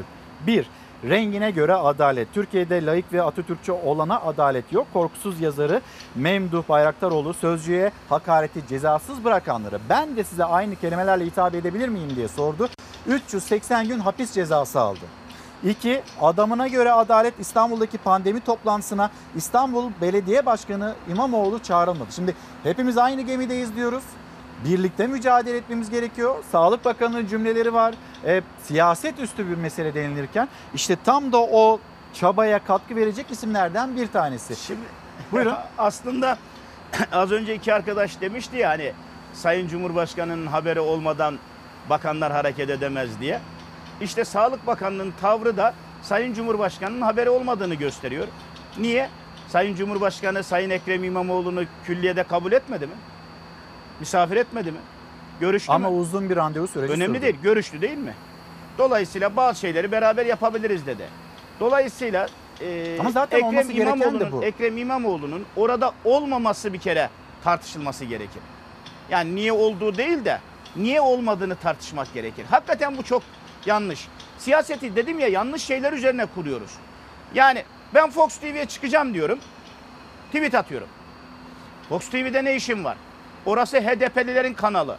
Orası PKK'lıları koruyor. Orası Cumhur İttifakı düşmanı. E hayırdır ya? Ben Fox TV'ye çıktığımda İlker Karagöz benim söylediklerimi değiştirdi mi? Ya da televizyondan ben konuşurken benim söylediğimin dışında bir şey mi söyleniyor? Fox TV beğenseniz de beğenmeseniz de bu ülkenin %65'i seyrediyor. Siz beğeniyor musunuz? Ben beğeniyorum. Beğendiğim için de buradayım. Dolayısıyla insanların dinlediği bir kanala çıkıp fikirlerimizi ifade etmek bir özgürlük, bir güzellik değil midir? Ama bunu böyle görme yerine yazıyor. Fox TV'ye gittin. Artık CHP'ye de gidersin. Artık e, CHP PKK'ya da gidersin. Ya ayıptır ya. Biraz birbirimize hoşgörülü olalım. Biraz birbirimize tahammül edelim ya. İşte doğru diyor sözcü. Adalet, adamına göre adalet var bu ülkede. Adamına göre davranış var bu ülkede. Yani KYK'lılar örneğin. Konuyla ilgisi yok ama sözcü yazmamış ama madem ben açayım o zaman. Ya yüz binlerce insan takipsizlik verilmiş. Ne demek İlker'cim takipsizlik? Seni araştırdım, soruşturdum. Sende herhangi bir şey yok demek değil mi? Ama işlerine dönebiliyorlar mı? Berat etmiş değil mi? Berat ne demek? Seni yargıladım. Hakkında dosyaları aldım, çıkarttım ama baktım ki sen suçsuz musun demiş değil mi? E şimdi bu KYK'lı dediğin adamları takipsizlik vermişsin, berat vermişsin, göreve iade etmiyorsun. Ama öbür taraftan senin FETÖ'cünse göreve geliyor. Yani şu an devletin içerisinde ne diyor İçişleri Bakanı? 41 tane kaymakam alıyor değil mi görevden FETÖ'cü olduğu için? Benim dönemimde alınmadı diyor. Ya senin dönemin neresi? Yani bu ülkede Süleyman Soylu'dan öncesi, Süleyman Sonu'dan, Soylu'dan sonrası diye bir dönem mi var? 18 yıllık AK Parti iktidarı var ya. esastır. Devlette devamlılık var. Dolayısıyla FETÖ'cü ise bu adam e, alınmışsa e, birinin, bunun bir hesabını biri vermesi gerekir. O da sensin. Bunu verme yerine işin kolayına kaçırıyor. Bak Türkiye'de dün bir e, Twitter hesabı kullanıcısı Erdal Yılmaz diye maske diye bir hesap kullanıyor. Süleyman Soylu ile Sayın Süleyman Soylu ile ilgili bir paylaşımda bulunuyor. Ya adamı, ailesini, adamı perişan etmişler ya.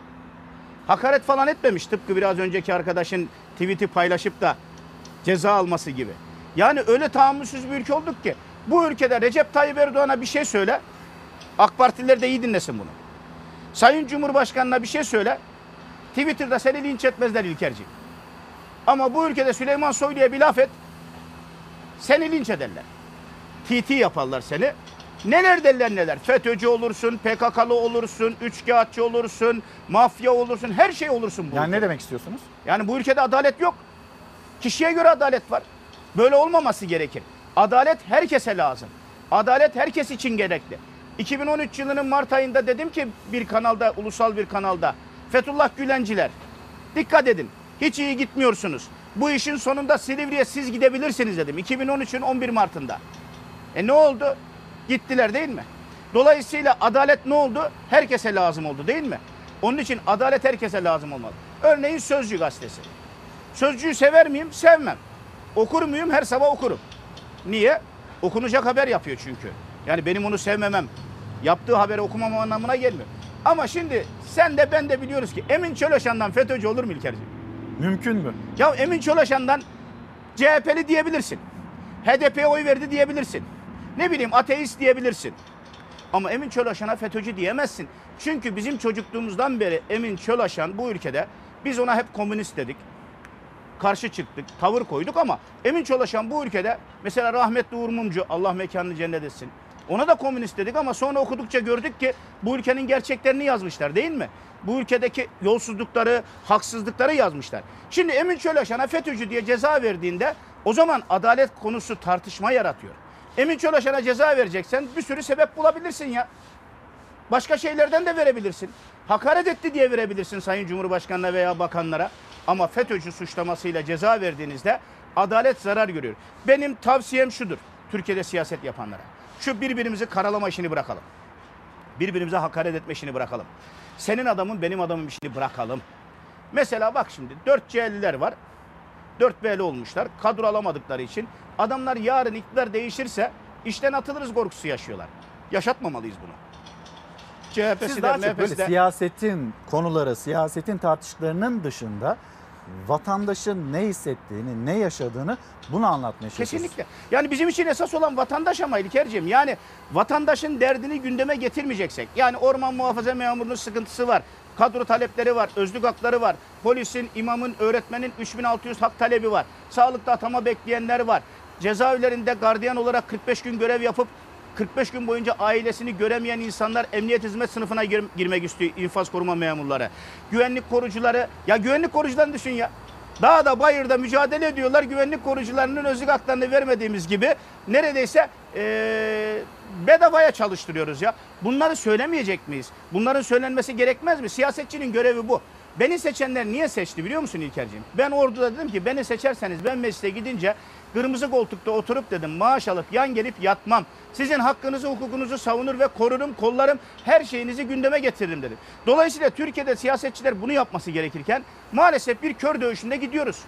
İktidar da farklı Şimdi davranıyor, muhalefet de farklı davranıyor. Size size bir soru yönelteceğim ama e, Sözcü gazetesindeki üçüncü başlığı da bir tamamlayayım.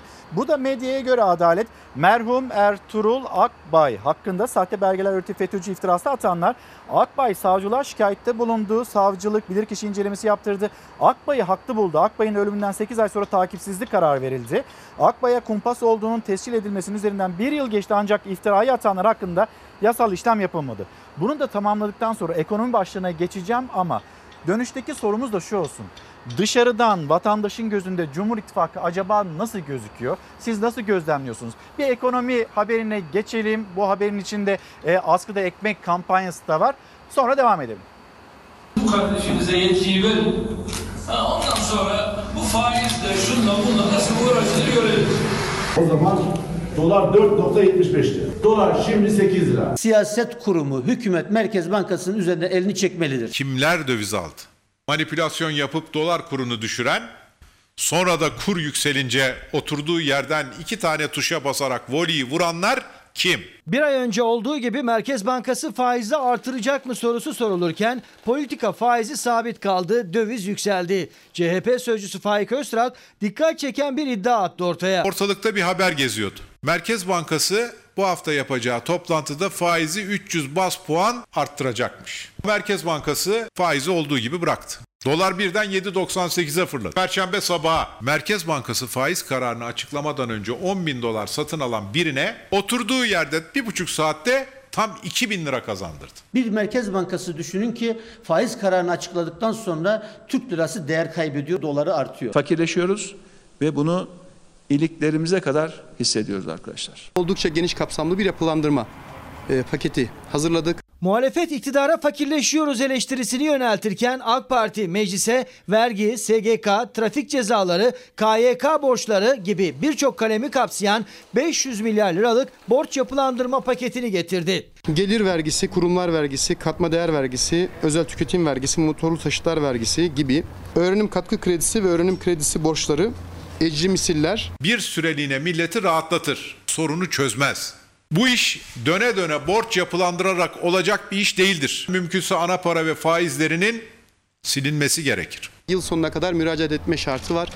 Maksimum 18 taksit yapılabiliyor. Buldukları çözüm vergi borcunu ertelemek ve faizli kredi vermek. Borçlu vatandaş işlerine geliyor olabilir onu bilmiyorum. Hükümetin borç yapılandırma paketine göre ilk taksit ödemesinde yapılan peşin ödemede gecikme faizinin %90'ı silinecek. Taksitler 2 ayda bir olacak. Muhalefet ise yapılandırma için geçici çözüm diyor. Yurt dışına para kaçıran yandaşa torba yasayla varlık barışını getirmeyi biliyorsunuz. Vergisini, primini ödeyemeyen vatandaşın vergisinden de priminden de bunların faizinden de bir türlü vazgeçmiyorsunuz. Şimdi 500 milyarlık borca yapılandırma bunu konuşalım. Askıda ekmek kampanyası aslında 2012-2013 yılından beri devam eden bir kampanya. Yeniden gündemde. Onu konuşalım. Dışarıdan Cumhur İttifakı ister siyaset ister ekonomi başlığında nasıl gözüküyor? Şimdi öncelikli olarak şunu söyleyeyim. Milliyetçi Hareket Partisi Genel Başkanı'nın askıda ekmek kampanyası diye ifade ettiği şey zaten sizin de ifade ettiğiniz gibi 2012-2013 yılından bu tarafa Türk milletinin ve fedakarlık, komşusu aç iken karnı tok yatan bizden değildir. Birimizin derdi hepimizin derdidir anlayışıyla devam eden bir uygulama. Özellikle Ramazan aylarında askıda pide olarak devam etmişti. Sayın Devlet Bahçeli de öyle zannediyorum ki ülkenin içinde bulunduğu şartlar itibarıyla ekonomik anlamda alım gücünün düştüğünü düşünerek ve görerek iki ekmek alanın bir ekmek daha fazla alarak ekmek alamayacak veya ekmek alması iki ekmek alması, üç ekmek alması zor olan bir aileye destek amacıyla askıda ekmek kampanyası başlatmıştır. Bunun üzerinden MHP'ye saldırmak, vurmak hiç hoş değil. E, askıda ekmek kampanyasını beğenmiyorsanız askıda sucuk ve yumurta kampanyası başlatın. Millet sevinsin o zaman. Yani Milliyetçi Hareket Partisi askıda ekmek kampanyası başlattı da ekmeği senden mi istedi?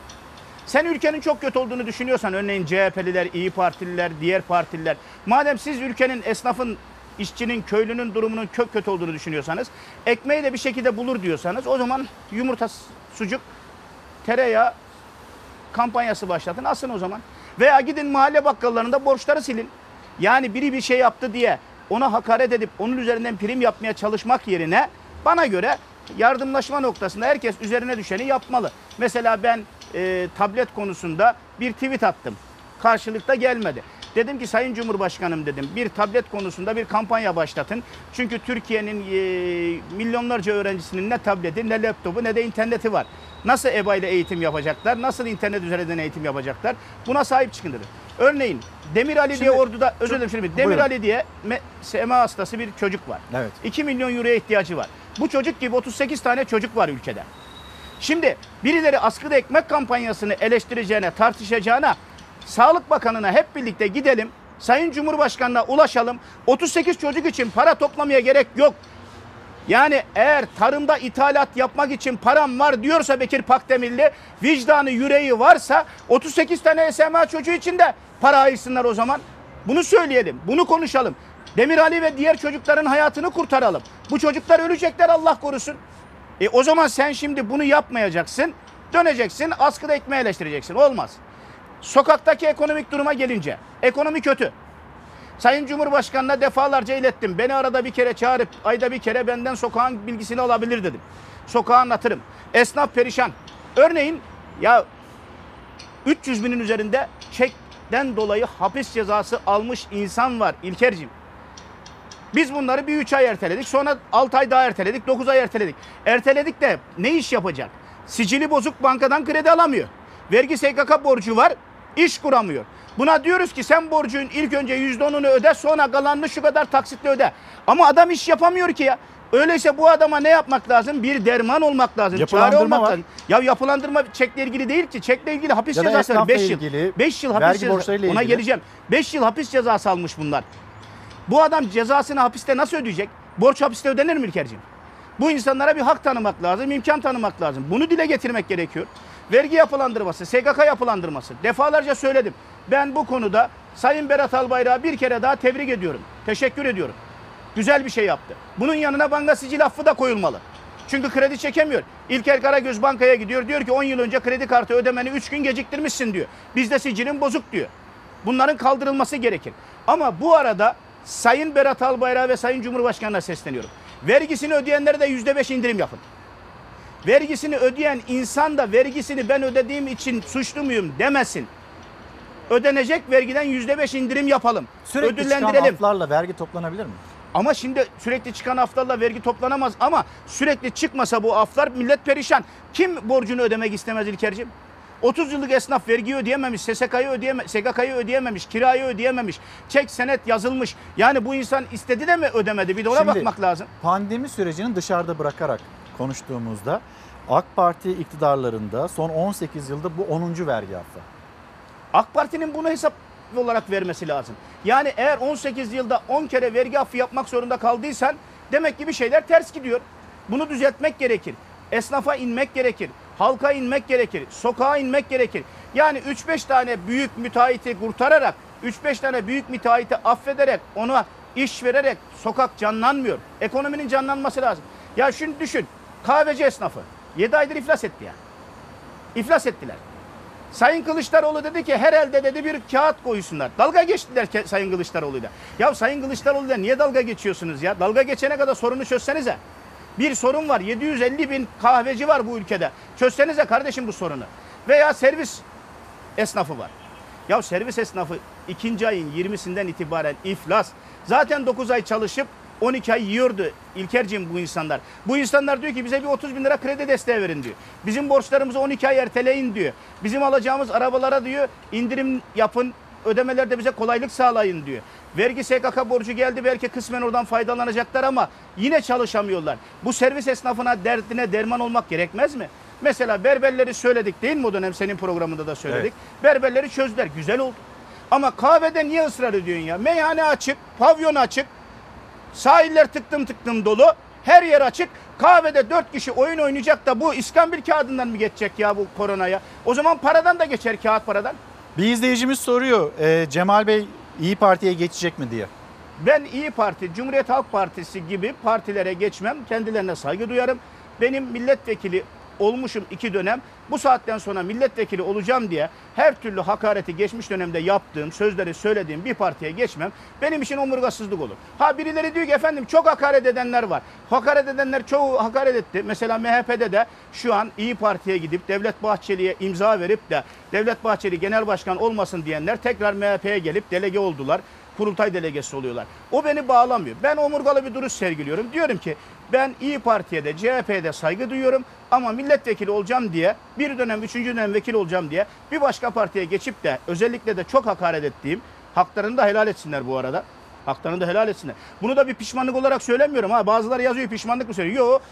Yaptığım hakaretin doğru olmadığını Ama gördüm. az önce de dediniz ya, siyasetin dili bu olmamalı diye. Tabii bu olmamalı. İşte o dili ben yaşadığım için, gördüğüm için uyarıyorum. Yani ben çok yaşadım bunu. Hakikaten çok küfür ettim, çok hakaret ettim, çok laf söyledim. Ama sonra bakıyorsun ki laf söylediğin adamlar baş tacı edilmişler. Diyorsun ki ben bu lafı niye söyledim? Örneğin Meral Akşener'e dünya kadar laf ettim. Sonra Sayın Bahçeli evine dön Meral dedi. Beni evden attı. Meral'i eve çağırdı. Yıkıldım o gün ya. Atılmak zoruma gitmedi.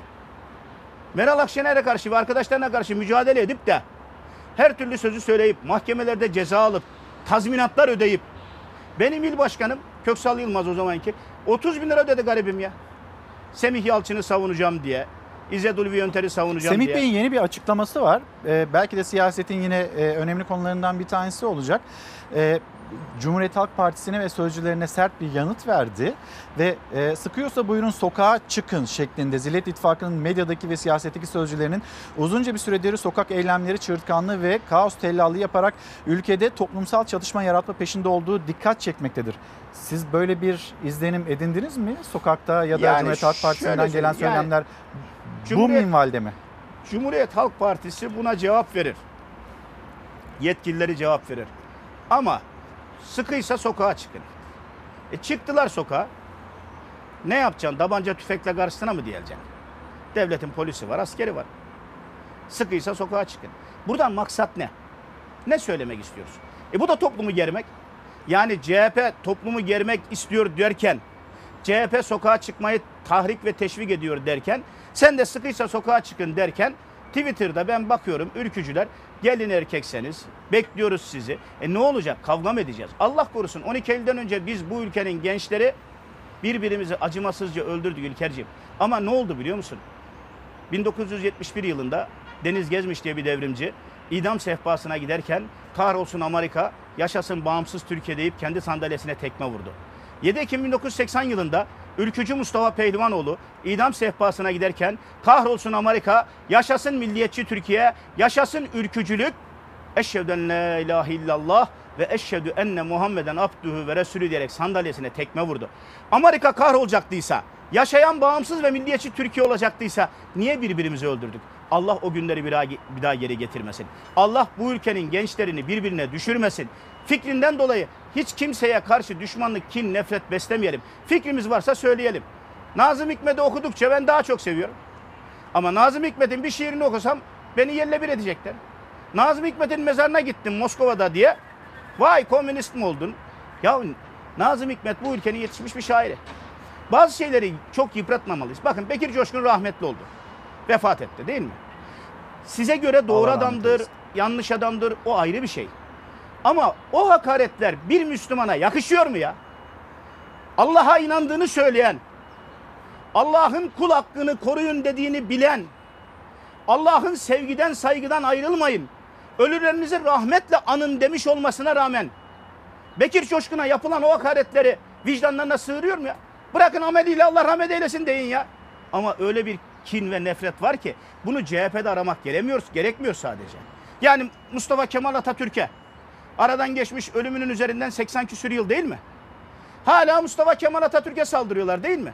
Hala Mustafa Kemal Atatürk olmasaydı şöyle olurdu böyle olurdu diyorlar. Ya arkadaş Mustafa Kemal Atatürk'te ne işiniz var? 18 yıldır iktidarda Adalet ve Kalkınma Partisi yok mu? Uzaya roket gönderdiğinizde Mustafa Kemal Atatürk geri mi çekti? Milli geliri 20 bin dolar yaptığınızda Mustafa Kemal Atatürk 5 bin dolara mı düşürdü? 18 yıldır dindar bir nesil yetiştirdiğinizde Atatürk kindar bir nesil mi yaptı? Mustafa Kemal Atatürk bu ülkenin kalkınması için yapacağınız hangi hamlenin önüne geçti de dönüp dolaşıp Mustafa Kemal Atatürk'e düşmanlık ediyorsunuz? O zaman anlaşılıyor ki sizin o geziciden farkınız yok. Siz esas bu ülkeyi karıştırmak istiyorsunuz. Esas karıştırmak isteyenlere Semih Yalçın dikkat çekmesi lazım. Yani onlara sempatik gözünülme, görünülmemeli. Z kuşağı gençlik 9 milyon genç bayrağını da, vatanını da, devletini de, ülkesini de canından aziz biliyor. Hiçbir genç yok ki Türkiye'de şu an bu ülke devlete karşı ihanet etsin. Ama etrafındakilere baksınlar, birilerine acımasızca küfür, hakaret, ölüye bile en ağır sözleri söyleyenlerden esas bu ülkeye tehlike gelir. Bu ülkeye devletinden emir almayıp şeyhinden ve tarikatından emir alanlardan zarar gelir bu ülkeye. Dolayısıyla birilerine bir şey soracaklarsa ve birilerine sıkıysa sokağa inin diyeceklerse bu ülkede şeyhler, tarikatlar, dervişler ülkesi yapıp devletin içerisinde devlete hakaret edip devletin parasıyla, maaşıyla devletten almayan emiri, emir almayanlara laf söylenmesi gerekir. Biraz soluklanmanızı isteyeceğim. Seçim gündemine geçelim. Sizin öngörünüz bir erken seçim olacağı şeklinde. Haberimizi paylaşalım, öyle devam edelim. Sayın Kılıçdaroğlu doğru yere ateş etti. Ülkemizde seçimlere fısıldayan adam Sayın Bahçeli'dir. Oradan yürüyor. Sayın Bahçeli'ye söylüyorum. Türkiye'yi seçime götür. Erken seçim istiyorsa muhalefet adam gibi çıkacak ben erken seçim istiyorum diyecek. Muhalefet kurulan her kürsüde yapılan her açıklamada seçim çağrılarını artırdı. 2023'e randevu veren Cumhur İttifakı ortaklarından MHP ise Millet İttifakı'nı hedef aldı, suçlama da üslup da ağırdı. Başını CHP'nin çektiği Zillet İttifakı, Gelecek ve Deva Partileri gibi mikroskobik oluşumu da yanına katarak politikanın küçük altılısı haline geldi. Meşru iktidarı yeni bir antidemokratik eylem planlayarak iş başından uzaklaştırma telaşına düştü. Sıkıyorsa buyurun sokağa çıkın. Milletin meseleleriyle uğraşmak yerine askıda ekmek tavsiye ediyorlar ya da Cumhuriyet Halk Partisi ile uğraşıyorlar. İnsaf. Milletimiz sandıkta da biletlerini kesecek. Küçük müçük. Ülkenin içine düştüğü durumdan sonuna kadar siz de sorumlusunuz. Kaçamazsınız. MHP'nin askıda ekmek kampanyası başlayınca ilk ve en sert tepki Ali Babacan'dan gelmişti. MHP Deva Partisi hattı daha da gerildi. Askıya ekmek çıkardık. Deva yerine beladan ibaret olan siyasi fosiller sazan gibi ağa takıldılar. Siyasi fosil gibi bir laf etmiş. Bize ve bana diyor bunu. Türkiye'nin en yeni siyasi hareketine siyasi fosil denmez. Vay ekmeksizler vay. Parti logosuyla, forslarla, amblemlerle yardım yapılmaz. İnsan önce utanır. Nasıl oldu da halkı bir ekmek parasına muhtaç hale getirdik diye şöyle bir düşünür. Bir de bize dil uzatıyorlar. Bu nasıl pişkinlik anlamadık doğrusu. Bu kibir, bu nobranlık bakın nasıl bir tokat yedirecek hiç kimse bunu tahmin bile edilemeyecek. Korku duvarı yıkılıyor. O duvar komple yıkıldığında sandıklar patlar. İl il gezerek nabız tutan muhalefet cephesi ekonomideki durum sandığı daha erken getirecek görüşünde. 2023'e şurada 3 yıl kaldı. 2023'e dayanmak gibi bir gayretleri olabilir elbette iktidarın ama damat bakanın bu engin ekonomi bilgisiyle Türkiye'nin bu iktidarı taşıyabilmesi mümkün değil. Seçim 2023'e kalmadan olacaktır. 2023'e kadar gideceğiz diyor. Ama millet gidebilecek mi oraya kadar? Milletin ömrü yetecek mi onu da görmek lazım. Sizin bir erken seçim öngörünüz var. 2023'e kalmayacağı öngörünüz var. Bir Z kuşağına e, dikkat çektiniz bir yandan. Z kuşağı nasıl okuyor? Siz erken seçim ihtimalini nasıl görüyorsunuz? Dinleyelim. Tabii önce ona geçmeden evvel e, arada söylediğim bir şeye cevap vereyim. Bazı izleyicilerimiz benim aydınlanma dönemi yaşadığımı söylüyor ve e, MHP'den ayrıldıktan sonra daha güzel konuştuğumu söylüyor. Bu arkadaşlara tavsiyem şu. Armağan Çağlayan beyefendiyle e, öyle zannediyorum 3 ya da 5 Haziran'da bir YouTube'da. Armağan Çağlayan'ın sayfasında bir program yapmıştım. Orayı izlesinler. Zaten bundan farklı bir şey o gün de söylemedik. Vekil olduğumuz gün de söylemedik. Ben milletvekili olduğumun ilk aylarında Sayın Devlet Bahçeli benim için tweet attı İlkerciğim. Sayın Cemal Engürt'ün görüşleri partimizi bağlamaz dedi ya. Ama biz insan hafızası çok unutuyoruz ya. Unutkanız ya. Şimdi diyorlar ki efendim yeni mi aklın başına geldi? Zaten şimdi bu senin program yüzünden sayfamda bir 4-5 bin AK Partili vardı Twitter takipçisi. Gitti Zaten mi? çekiliyorlardı. Hepsi çekilmişti. Şimdi Cemal Bey bu arada hani ben sizi davet ediyorum. Teşekkür ederim geldiğiniz Evet. için. Herkese aslında davetimiz. Fox Haber, Fox Haber'de işte Çalar Saat hafta sonu programı, Hayır Binali Yıldırım Çalar gelmedi Saat mi hayatım? programı. Binali Yıldırım programı misafir olmadı mı? Evet elbette. Ee, Herkes açık Binali kapımız. Yıldırım misafir olurken HDP'li, CHP'li kanal olmuyor. Cemal Engürt misafir olunca AK Partililer yıkıyor ortalığı. Bazı arada da ülkücüyüm diyenler var ama ben onların ülkücü olduğuna inanmıyorum. Onlar da AK Parti profiliyle çakıyorlar. Efendim Neyse bu konuyu kenara Şey, bırakalım. onun Erken için- seçim. Erken seçimle ilgili şunu söylüyorum. Erken seçim isteyen hain olmaz. Erken seçim istemeyen de haklıdır kendine göre. Sayın Cumhurbaşkanı ve Sayın Devlet Bahçeli seçim 2023'te diyor. Doğaldır bu. Bundan doğal bir şey olamaz. Ama Cumhuriyet Halk Partisi ve İyi Parti Genel Başkanı dönüyor dolaşıyor. Sayın Bahçeli ne zaman seçim isteyecek ben merakla bekliyorum diyor. Ne yapmalılar? Niye Sayın Bahçeli'den bekliyorsunuz? Yeni anayasaya göre meclisten erken seçim kararı çıkabilmesi için Sayın Bahçeli'nin erken seçim kararı demesi yetmiyor. Üçteki çoğunluk gerekiyor değil mi İlkerciğim? Evet. O zaman bu üçteki çoğunluğun içinde CHP de olmalı, İyi Parti de olmalı. Ya siz önce çıksanız desenize biz erken seçim istiyoruz. Rahmetli Demirel Allah mekanını cennet etsin. Siz de istiyor musunuz? Bak oraya geleceğim. Rahmetli Demirel Allah mekanını cennet etsin. 91 yılına girerken İlkerciğim hatırlayacaksın o zaman. iki anahtar deyip köy köy gezdi. Şehir şehir dolaştı değil mi? Evet. Ve ülkeyi erken seçime götürdü değil mi? Madem erken seçim istiyorsanız çıkın ortaya. Bunu samimi bir şekilde söyleyin. Bunu Sayın Bahçeli'ye niye dayandırıyorsunuz? Güya Sayın Bahçeli üzerinden algı yaratıyorlar. Sayın Bahçeli 3 Kasım'da seçim istemiş de 7 Haziran'da seçim istemiş de o günün şartlarında Sayın Bahçeli'nin yaptığı şey doğrudur. Bugünün şartlarında da Sayın Bahçeli'nin seçim istemiyorum deyişi doğrudur. Sen Sayın Bahçeli'nin politikasının ne olduğuna karar verecek noktada değilsin ki. Siz Ha, erken bana seçim gelince, istiyor musunuz? Bana gelince ben erken seçim olmalı diyorum. Neden olmalı? Hatta parlamenter sistemle bir erken seçim olmalı diyorum. Çünkü Anadolu'da gezdiğim yerlerde %50.1 zor gözüküyor. Ama siz başkanlık sistemine oy istediniz. Tabi ona geleceğim. Zor görünüyor. Biz başkanlık sistemi için mücadele verdik, meclise geldik. Ya İlker'cim, bakanlar telefonlara çıkmıyor. Benim değil. Hiçbir vekilin. Daire başkanlarının özel kalemini geçemiyor. Genel müdürlere ulaşamıyor. Ya bu nasıl bir başkanlık sistemi ki? Ordu'da şehir hastanesi yapılacak. Ulaşacağın kimse yok. Ordu'da yollar yapılacak. Ulaşacağın kimse yok. Ama seçmen kime soruyor? AK Parti vekiline ve Cumhur İttifakı ortağı olduğumuz için bize soruyor değil mi? Evet. Yani diyor ki Akkuş Salman Seferli yolu ne oldu diyor. Çambaşı yolu ne oldu diyor. Kabadüz Çambaşı yolu ne oldu diyor. Topçam yolu ne oldu diyor. Ordu Ulubey Gölköy Gürgentepe Mesudiye yolu ne oldu diyor. Ordu Fas'taki altın madenlerini Mesela soranlar da var Ordu mı? Fasad altın madenini soran var tabi ama soranlar boş soruyor. Niye boş soruyor? 2012 yılında Milliyetçi Hareket Partisi il başkanıydım. O günkü arşivlere bakabilirsiniz. İlk eylemi yapan benim İlker Cimur'da gidip. Hayır diyen. Hayır deyip buraya altın madeni koyamazsınız dedim. Kimse gelmedi o gün. Gelmeyi bir yana bırak. Köylüler işe girdi orada. Bizi yolda bıraktılar. Köyden madene işe girenler var. Aradan 10 yıl geçmiş. Şimdi adam yazıyor. Kemal Engin Yurt altın madenine ne diyorsun? Ya çalışıyor zaten adam 10 yıldır. 10 yıldır çalışıyor. iznini Şimdi almış, yeni ocakların taşı- açılması ha, gündemde. Yeni ocaklara karşı çıkacağız. Nasıl dün 2012'de MHP il başkanı iken karşı çıktıysam Korgan Çiftlik'teki HES'e de karşı çıkıyorum. Yeni açılacak altın madenlerine de karşı çıkıyorum. Çünkü doğanın katledilmesine bir Türk milliyetçisi olarak asla müsaade edemeyiz. Dolayısıyla bütün bunlara baktığınızda başkanlık sisteminde ulaşamıyorsunuz bir yere. Efendim. Gün şimdi- oluyor, özür dilerim. Gün oluyor. Ordu Büyükşehir Belediye Başkanı. Adam diyor ki ben Recep Tayyip Erdoğan'ın en iyi adamıyım diyor ya. Telefonunuza bakmıyor. Randevu vermiyor. Milletvekilisiniz şehrin. Şehrin sorunlarını anlatacaksınız. Şehrin sorunlarını gündeme getireceksiniz. Tartışacaksınız. Kardeşim ben muhalefet olabilirim. Beni sevmeyebilirsin de. Ama sen şehrin belediye başkanısın. Ben bir de sana çalışmışım üstelik de. Değil mi? Ama baktığınızda ben Recep Tayyip Erdoğan'a bağlıyım diyor. Ben tekrar diyorum. Recep Tayyip Erdoğan veya bir başkası hiç fark etmez. Direkt devlete bağlı olanlarla çalışmalıyız. Devletten emir alanlarla çalışmalıyız. Maalesef ülke liyakat yerine sadakata dönüştü.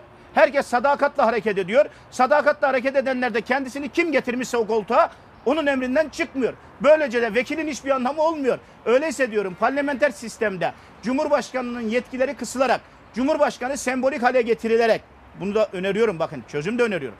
Cumhurbaşkanı yetkileri kısılmalı, Cumhurbaşkanı sembolik hale getirilmeli. Tıpkı İngiltere'de, Belçika'da, Hollanda'da olduğu Evet. gibi Türkiye parlamenter sisteme acilen dönmeli. Çünkü sokak hakikaten rahatsız. Efendim çok teşekkür ediyorum. Ordu Bağımsız Milletvekili Cemal Engin Yurt'la konuştuk. Bir sorum daha vardı. Siz kimsiniz diye soracaktım ama kendisini zaten e, Ha, onu uzunca bir yalnız süredir e, tarif Ona bir cevap için. vereyim ama. Efendim o zaman bir reklamlara gidelim. Reklama Dönüşte girmeden son vereyim. sorumuz bu Hayır, olsun. yok, reklama girmeden söyleyebilir miyim? İhlale gideriz. İhlal- İhlale gireriz. Öyle mi? Şimdi bir mola verelim. Dönüşteki son sorumuz bu olsun. Efendim Çalar Saat hafta sonu devam ediyor. E, misafirimiz Ordu Milletvekili Cemal Engin Yurt. Bir soru daha soracağım kendisine ama gelen çokça mesaj var sizinle ilgili. Mesela bir izleyicimiz Hakan Bey doğru söyleyeni 9 köyden kovarlar demiş. Sizin ihraç edilmenizle ilgili e, aslında kuruyor bu cümleyi. Yaşasın Burak 10. Bey- köy diyelim o zaman. Yaşasın 10. köy diyelim ve e, rahmetle analım Bekir Coşkun'u. Burak Özarslan yine yayın için çok teşekkür ediyor. Bolca eleştiri de var tabii ki. Size yönelik Cumhur İttifakı ile ilgili kurmuş olduğunuz cümleler. Mesela bir izleyicimiz demiş en değerli söylemi parlamenter sisteme geri dönülmesiyle ilgili cümleleriydi. Ben burayı çok önemsedim demiş. E, askıda ekmek yorumuna katılmıyorum ama SMA'sız çocuklarımız için söylediği cümlelerin hepsinin altına imza atarım, atarım demiş Hasan Bey. Ve bir izleyicimiz de Cemal Bey farkında değil ama baya baya solcu diyor. Siz kimsiniz efendim? Cenab-ı Allah'ın Türk ve Müslüman yarattığı Oğuz'un Çepni boyundan Selçuklu'nun Osmanlı'nın torunu olmaktan gurur duyan Türkiye Cumhuriyeti Devleti'ni kuran iradenin ismi Mustafa Kemal Atatürk'ün askeri olmaktan şeref duyan Türk milliyetçisiyim. Efendim çok teşekkür ederim. Çok Ben sağ ederim. Geldiniz, katıldınız. Tekrar söyleyelim. Siz buraya geldiniz diye sosyal medya üzerinden duyurduğunuzda pek çok yoruma, kötü yoruma maruz kaldınız. E, bunların hepsi bir haksızlık. Bizim kapımız herkese açık ve siyasetin her cümlesine biz açığız. İlker'cim öyle Tercih demeyelim. edip gelenler Şimdi var. öyle demeyelim. Tercih Hakkını helal et. etmeyip gelmeyenler. Fox TV'ye niye çıkıyorsun diye soran arkadaşlar bir kampanya başlatsınlar da A Haber, CNN, Habertürk nerede istiyorlarsa orada da çıkmaya hazırım. Ben konuşmaktan imtina etmiyorum. Çağırdılar da gitmedik mi demiş. Hani rahmetli Demirel'in bir lafı vardı. Benzin vardı da biz mi içtik dedi. Çağırdılar da gitmedik mi kardeşim? İlker Karagöz çağırıyor. Saynur Tezel çağırıyor. Ee, Haber Global'de Senem çağırıyor. Teşekkür ederim Allah razı olsun. Çağırana gidiyoruz. Dolayısıyla bu arkadaşlar vır vır vır yazacaklarına kendi televizyonlara hangisi ise hangi televizyona çıkmamı çok istiyorlarsa oraya haber versinler, orayı etiketlesinler, orayı TT etsinler ben gideyim. Yoksa habire bana hakaret et. Neymiş CHP'li mi oldun? Ben ülkücüyüm, Türk milliyetçisiyim. Hayatımın sonuna kadar da ülkücü Türk milliyetçisi kalacağım. Doğru bildiklerimi söylemekten imtina etmeyeceğim. Şu anda doğrunun doğru adresi Fox TV'dir. Burada olmaktan da şeref duyuyorum. Biz teşekkür ederiz. Çok sağ olunuz. Şimdi misafirimizi uğurlarken esnaf ne durumda? Bir onu izleyelim. Sonrasında grip aşısı ile ilgili yaşanan problemler var. Koronavirüsle ilgili yaşanılan problemler var. Daha doğrusu öyle çok fazla da e, dikkate almayan, ciddiye almayan bir kesim var ve biz bunun karşılığını maalesef e, yine Anadolu'da ki bunun açıklamasını Sağlık Bakanı Fahrettin Koca yaptı. Anadolu'da ikinci piki yaşıyoruz şeklinde duyduk ve bu konuya dair de çok önemli bir profesörü burada ağırlayacağız. Önce esnaf. 8 aydır iş yerim atıl bir vaziyette duruyor. 8 aydır aylık benim 15 bin lira kiram borcum var. Yani bu şu ana kadar 120 bin lira oldu. Benim ödeme gibi bir imkanım yok. Ben artık iflas ettim, battım. Ben bırakıyorum Meral Hanım. Aa. Yani sene sonu itibariyle kapatacağım dükkanı. Burayı kapatıyorsun. Evet, hem Başkanım. mülkümüz olduğu halde yani şartlarını gerektiriyor. 24 yaşındaki yeni işletmeci bir genç de yıllardır dükkanını işleten esnaf da aynı dertten yakındı. Kimi borca rağmen ayakta kalmaya çalışıyor, kiminin ise artık dayanacak gücü kalmadı. Esnaf çarklar dönmüyor, kepenk indiriyoruz dedi. Ben bir emek verdim. Ben buradan aileme ekmek götürüyorum. Anneme babama bakıyorum ama iflasın noktasındayım. Bittik yani. Belli derse kapanacağız. 3 tane işçim var. 6 kişi çalışıyordu ben, ben de. Şimdi beraber yapıyoruz şimdi. Yozgat, Kayseri, Konya, en son Bolu. Akşener'in İç Anadolu turunda vatandaş ekonomik tablosunu ortaya koydu. Ev geçiniyor mu burayla? Valla burayla ev geçinmez. Kocaman dükkan iş yeri. Ya kocaman dükkan ama e, ne olacak? Alışverişler yok, her şeyler durdu. Hiç siftah yaptınız mı bugün? Hayır. Önceden top top böyle mallar alırdık. Raflarımız mal dolu olurdu. Şimdi karteladan beğendiriyoruz. Gücümüz yeterse işte müşteriden parayı alıp malı getiriyoruz. 5-6 ay çalışıyoruz, 5-6 ay hesap kitapla uğraşıyoruz. Hanım var, 10 senedir atanamadı. Yani bir yere yerleş, yerleştirmeye çalışıyoruz. Yandaşlardan dolayı olmuyor. Alım gücü, işsizlik, kendini bile döndüremeyen dükkanlar Akşener'e iletilen sistemlerin başında geldi. Sadece esnaf değil, yoluna çıkan emekliler de dert yandı. 44 liraya aldığım ya 70 küsür lira olmuş. E ben bu kadar zam almıyorum ki arkadaş. Ben bıktım bu yaşantıdan. Emeklerin haline bak. Öldürmüyorlar. Öldürseler daha iyi ya. Süründürüyorlar. Çalış babam çalış. Dünya beşten büyük diyorlar. Türkiye birden büyüktür. Bitti. Esnafı, emeklisi, işçisi, yolunu çeviren herkes dert yandı İyi Parti liderine. Esnafa kredi, kefil istiyor. Kefili kim imza atar ki? 1000 lira yardım yapacak devlet. Kızın çalışıyor diyor. Daha önce cebimde maaşımda para kalıyordu. Almıyor şimdi. Cepten yiyor. Al karttan ver karttan. Efendim devam ediyoruz. Misafirimiz Hacettepe Üniversitesi'nden göğüs ve alerji hastalıkları uzmanı ve Türk Toraks Derneği'nden Profesör Doktor Fuat Kalyoncu. Kuşkusuz sizin de kendisine iletecek e, olduğunuz sorular vardır. E, bugünkü başlığımızı bir kez daha hatırlatmış olayım. E, bu olmaz başlığı altında konuşalım. Efendim günaydın. Günaydın. Hoş İlker. geldiniz. E, şimdi bu olamaz dediğimiz konulardan bir tanesi işte grip mevsimi, grip mevsimi öncesinde bizim bir aşıya ihtiyacımız var riskli gruplar için. Bununla ilgili Sağlık Bakanı Fahrettin Koca'nın yeni bir açıklaması var. Bir izleyelim. Grip aşısıyla başlayalım. Buyurun. Özellikle bu dönemde grip aşısının herkese yapılabilmesi gerektiği kanaati giderek yaygınlık kazanıyor. Böyle bir durum söz konusu değil olamaz. Dolayısıyla biz bu yıl için 1 milyon 350 bin grip aşısını tedarik etmiş olduk. Ve ilk 400 binini de eczanelerimize depolar üzerinden verdik. Biz grip aşılarını daha da arttırmak için yoğun bir gayret içindeyiz. Şu an için bu sayının 2.4 milyona çıktığını söyleyebilirim. Geçen yıla göre. Ama bunu 3 milyon hatta 3 milyon üzerine çıkarmak noktasında yoğun bir gayret ve çaba içinde olduğumuzu özellikle ifade etmek istiyorum. Yani geçen yıla göre en az iki kat artmış olacak. Hatta daha fazlası. Özellikle bir riskli gebelere 26 haftadan sonra olan gebelere. Artı doğumdan sonraki ilk iki hafta içinde olanlara. Bunun dışında 65 yaş üzerindeki kronik hastalığı, bir kronik hastalığı olanlara, 5 yaş altı kronik hastalığı olan çocuklara, 5 yaş ile 65 yaş arası iki kronik rahatsızlığı olan kişilere ve özellikle riskli olan sağlık çalışanlarımıza ve ayrıca organ nakli olan kişilere olmak üzere ilk planda bunu dağıtımını hedefleyerek planladık. Ve peyderpey gelen aşıyı da bu çerçevede dağıtmış olacağız. Dolayısıyla bu anlamda telaşlanmayalım. Fuat Hocam'la, Fuat Kalyoncu'yla aslında biz hani koronavirüsle ilgili pek çok şeyi konuştuk ama konuşmadığımız ve dikkatle takip etmemiz ve uygulamamız gereken durumlar var, konular var. Mesela işte maske, maske kullanımı bunun alerjiye neden olması ile ilgili konulardan e, konularımızdan bir tanesi olacak. Hocam buraya geçmeden önce bir problem yaşıyoruz grip aşısı, grip aşısına erişim, işte bir risk puanlaması var. Erişebilenler var, erişemeyenler var. Bilim Kurulu'nun tavsiyeleri doğrultusunda biz bir sıralama yaptık dedi Sağlık Bakanı. Bize bir anlatır mısınız? Burada uygulamada bir hata var mı yok mu? Nedir düşünceniz? İlker Bey, yani tıbbi açıdan 6 ayın üzerindeki herkesin grip aşısı olması lazım. İşte e, belli risk gruplarının mutlaka aşı olması lazım. Mesela risk grubu deyince 65 yaşın üstünü alın.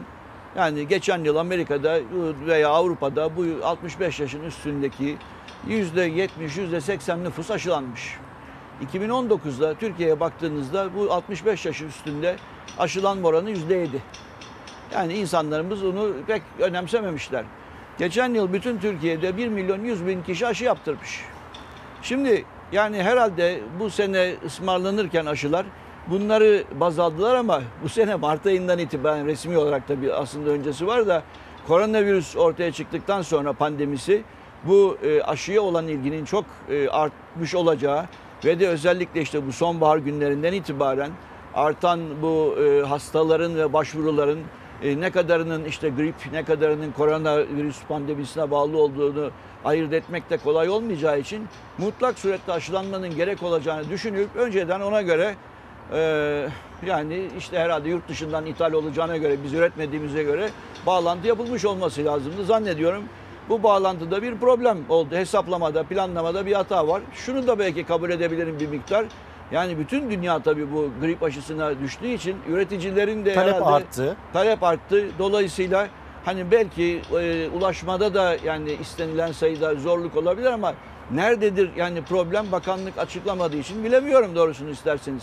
Ortada görünen bir şey varsa Ekim ayını bitiriyoruz. Eylül-Ekim ayında başlaması gereken aşı hala da ayın 21'inde başladı ama yani doktorlar da bir şey diyemiyor. Bir bilgisayar programında yazıyorlar özelliklerinizi ancak o özellikleri uyan o da işte 10 kişide bir kişi falan böyle yani aşı olabiliyor. Param var alacağım deseniz olmuyor. Ancak oradan e, aile hekiminizin size bir ticket yani bir bilet vermesi yani bir kupon vermesi lazım. Eğer ki sigortalıysanız devlet değilseniz kendi cebinizden ödeyeceksiniz parasını. Ama ben direkt paramla alacağım o zaman olmuyor. Böyle bir durum içerisinde önümüzdeki haftalarda ek e, kontenjanların da geleceği yani mesela sağlık çalışanlarının da aşılanması lazım. En önemli konu. Siz Bizler isteseniz. De, ben de istesem şu anda aşı olamıyorum. Yani ama bir kronik hastalığınız var mı mesela? kronik hastalığım olmasa da ben sağlık çalışanıyım. Ben grip Olmak olduğum- durumundasınız. Ben olmak durumundayım. Yani sağlık çalışanı olmak bakın ister koronavirüs olsun ister grip olsun riskli pozisyondasınız. Eğer çalışıyorsam sağa sola da bulaştırma imkanım var. Benim uğraştığım insanlara. Dolayısıyla yani gene sağlık personeline de ikinci aşamada yapılacağını duyuyoruz. Ama hani gayri resmi duyumlarımız hani umarım e, kısa bir zaman ya da işte Kasım ayı içerisinde biraz daha herhalde girip daha rahatlayacağız ama bir açıklama yok resmi olarak. Ne kadar, ne zaman, nereden gelecek? Galiba şöyle efendim, ve dün Sağlık Bakanı'nın cümlelerine baktığımızda biz 1,5 milyon doz almışız. Ee, önümüzdeki 10 günlük süre içinde 2 kat belki de 3 milyon dozun üzerine çıkma ihtimali var. Ama yani mevsime de girdik. Neden bunun hazırlığını daha önceden yapamadık? Siparişte mi geciktik? Tabii sizin de aklınızda bu soru var. Bizim de aklımızda bu soru var. Bu süreç yönetiminde bu olamaz dediğiniz ne var diye size soracağım ama hani siz yakın çevrenizde böyle bu grip aşısına ulaşabilen var mı yok mu bilmiyorum. Henüz yok. Henüz yok. Henüz yok. Bir de bakalım o zaman sokakta bizler o e, aşıya ulaşabiliyor muyuz? Bulan var mı? Bakalım. Nasıl olduysa demek ki yapamadılar, edemediler. Bu kadar da riskli bir insana vermezsek kime vereceğiz mi dendi. Ben de anlamıyorum. Bugün geldi. İşte az sayıda hak kazananlardan biri. Kronik hastalıkları çok. 5 puanı topladı, grip aşısı olmaya hak kazandı. Ama süreç çok uzun ve herkesin yapabileceği gibi değil. Arabaya binecek, benim kapıma gelecek, burada sıra bekleyecek, diğer hastalarla temas edecek, kapıyı açacak ve doktor bey benim aşım onaylanmış mı diye soracak. Ve ben buna cevap verdiğimde tekrar aynı yolu izleyerek evine gidecek. Ertesi gün tekrar, ertesi gün tekrar. Belki bir gün çıkabilir diye grip aşısı riskli hastaların her gün e-nabız sistemini sorgulaması gerekiyor. E-nabız sisteminde risk grubunda değilsiniz denilen kronik hastalara ileride değerlendirilecek diye de not eklenmişti. Kanser hastaları da dahil riskli görülmemişti. Bugün aşı için uygun görüldü bazı hastalar. Ne sistemi hastalık değişir mi yavrum? Hastalık hastalık. Neyse oyum yine. Oyum. İşte grip aşısını almayı başarabilmiş nadir kişilerden biri 76 yaşındaki Hasibe Hanım. Dün kronik hastalıkları aynıydı ama sistem riskli grupta değilsiniz dedi. Grip aşısını vermedi. Bugünse hastalıkları yine aynı ama bu kez riskli grupta gördü sistem ve grip aşısını vermeyi kabul etti. Tekrar başvurdum. Herhalde ne diyeyim artık utandılar mı ne yaptılar artık. Ne olduğunu aşıyı reçete eden aile hekimleri de dahil hiç kimse bilmiyor. Grip aşısı için uygulanan puanlama sistemi hangi kriterlere göre o da belli değil. Bakanlık bize şu kriterlerle aşı yapıyoruz, şu kriterlerle e, o sahip olanlara ise bekletiyoruz diye bir yazı yollamadı. Aslında bakanlık bize bu konuda hiç bilgilendirme yapmadı. Reçete getiremedi. Yani e, daha önceden getirmişlerdi fakat o reçeteler iptal oldu. Ben yaptım ama alamıyoruz. Grip aşısı olabilen var mı? Aşı alabilen? Bugün bir kişi geldi. Başka alan yok yani. Gün de yoktu. Bugün de bir kişi ben mi? ilk defa bugün bir tane verdim. İki. İki kişi alabildi. Alabildi. İstanbul'da tek tük insan aşıya ulaşabildi dün itibarıyla. Bugün bu tek tük sayısı onlar rakamlarına ulaşmış durumda. Yarın nereye gelir bilmiyoruz. Risk grubundaki çoğu hasta 65 yaş üstü ve yardım edecek kimse yoksa bu sistemi çözemiyor. Sağlık Bakanı bir, bir an önce çıkmalıdır. Temin ettiğimiz aşı ihtiyacı karşılamamaktadır. Bunun üzerine biz yeni kriterler getirdik. Bu kriterler şunlar şunlardır ve bu kriterlere uyanlara en sistemi üzerinden SMS gönderilecektir demelidir. Hocam şimdi biz bu süreçte doğru bildiğimiz pek çok yanlışla karşılaştık. Siz mesela alt alta sırala, sıralarsanız nedir onlar? Yani doğrusunu isterseniz aklıma ilk gelen e, şey temizlik önerilerinin abartılması. İnsanların kabaca yani üçte birinin, dörtte birinin alerjik günleri olduğunu kabul ederseniz, temizliği fazla abarttığınızda duyarlı insanlar rahatsız olmaya başlıyor. Yani cildi egzama oluyor, burnu akıyor, tıkanıyor, gözleri yaşarıyor veya ne bileyim nefesi tıkanıyor, öksürüyor, göğsü hırıldamaya başlıyor. Yani maskelerinin üzerine çamaşır suyu damlatanlar mı ararsınız? Bulundukları evi, iş yerini yani lüzumundan, gereğinden fazla dezenfektanlar kullanarak temizleyenler mi? Zaten yani kusura bakmasınlar bizim hanımlarımızın çoğu temizlik hastası. Yani istatistiksel olarak yani kendimizi Avrupa'da görerek söylüyorum. Avrupa'da en çok ev içerisinde kezzap, tuz, ruhu, çamaşır suyu tüketen, satışı yani iyi olan bir ülkeyiz. Ve Allah bu dönemde bu iç ortam temizliği fazla abartıldı ki biz öyle hastalar da çok görüyoruz. Olması gereken nasıl peki? Valla olması gereken e, yani herkes de yani burada şimdi çok hani ayrıntısına girmem ama nemli bir bezle toz alırsınız. Ev temizliğinizde Arap sabununu kullanırsınız. E, belki de o sulu elektrik süpürgeler hani arkadan tozu vermeyen daha uygun olabilir. Fazla eşyayı da atın. Yani toz olmasın. E, dışarıdan içeriden hani giriş çıkışlarınız esnasında yani elinizi yıkamanız yani yeterlidir. Maske, Mücadele edebilmek mesafe. aslında basit. Basit yani ama bunu da abartmamanız lazım. Abarttığınız zaman yani sizinle beraber yaşayan ev içerisinde ya da iş yerindeki duyarlı insanlar da rahatsız olabilir. Yani bunu da hatırlatmakta yarar görüyorum. Buyurun, buyurun hocam bir şey daha söyleyecektiniz galiba. Ya da maske meselesine geçebilir miyiz? Buyurun. Şimdi maske, maske kullanımı ne kadar titiziz, ne kadar dikkatli kullanıyoruz. Sonra merdiven altı üretilen maskeler olduğunu öğrendik. O maskelerin koruyuculuğu var mı? Vallahi sormayın o bir ayrı dert.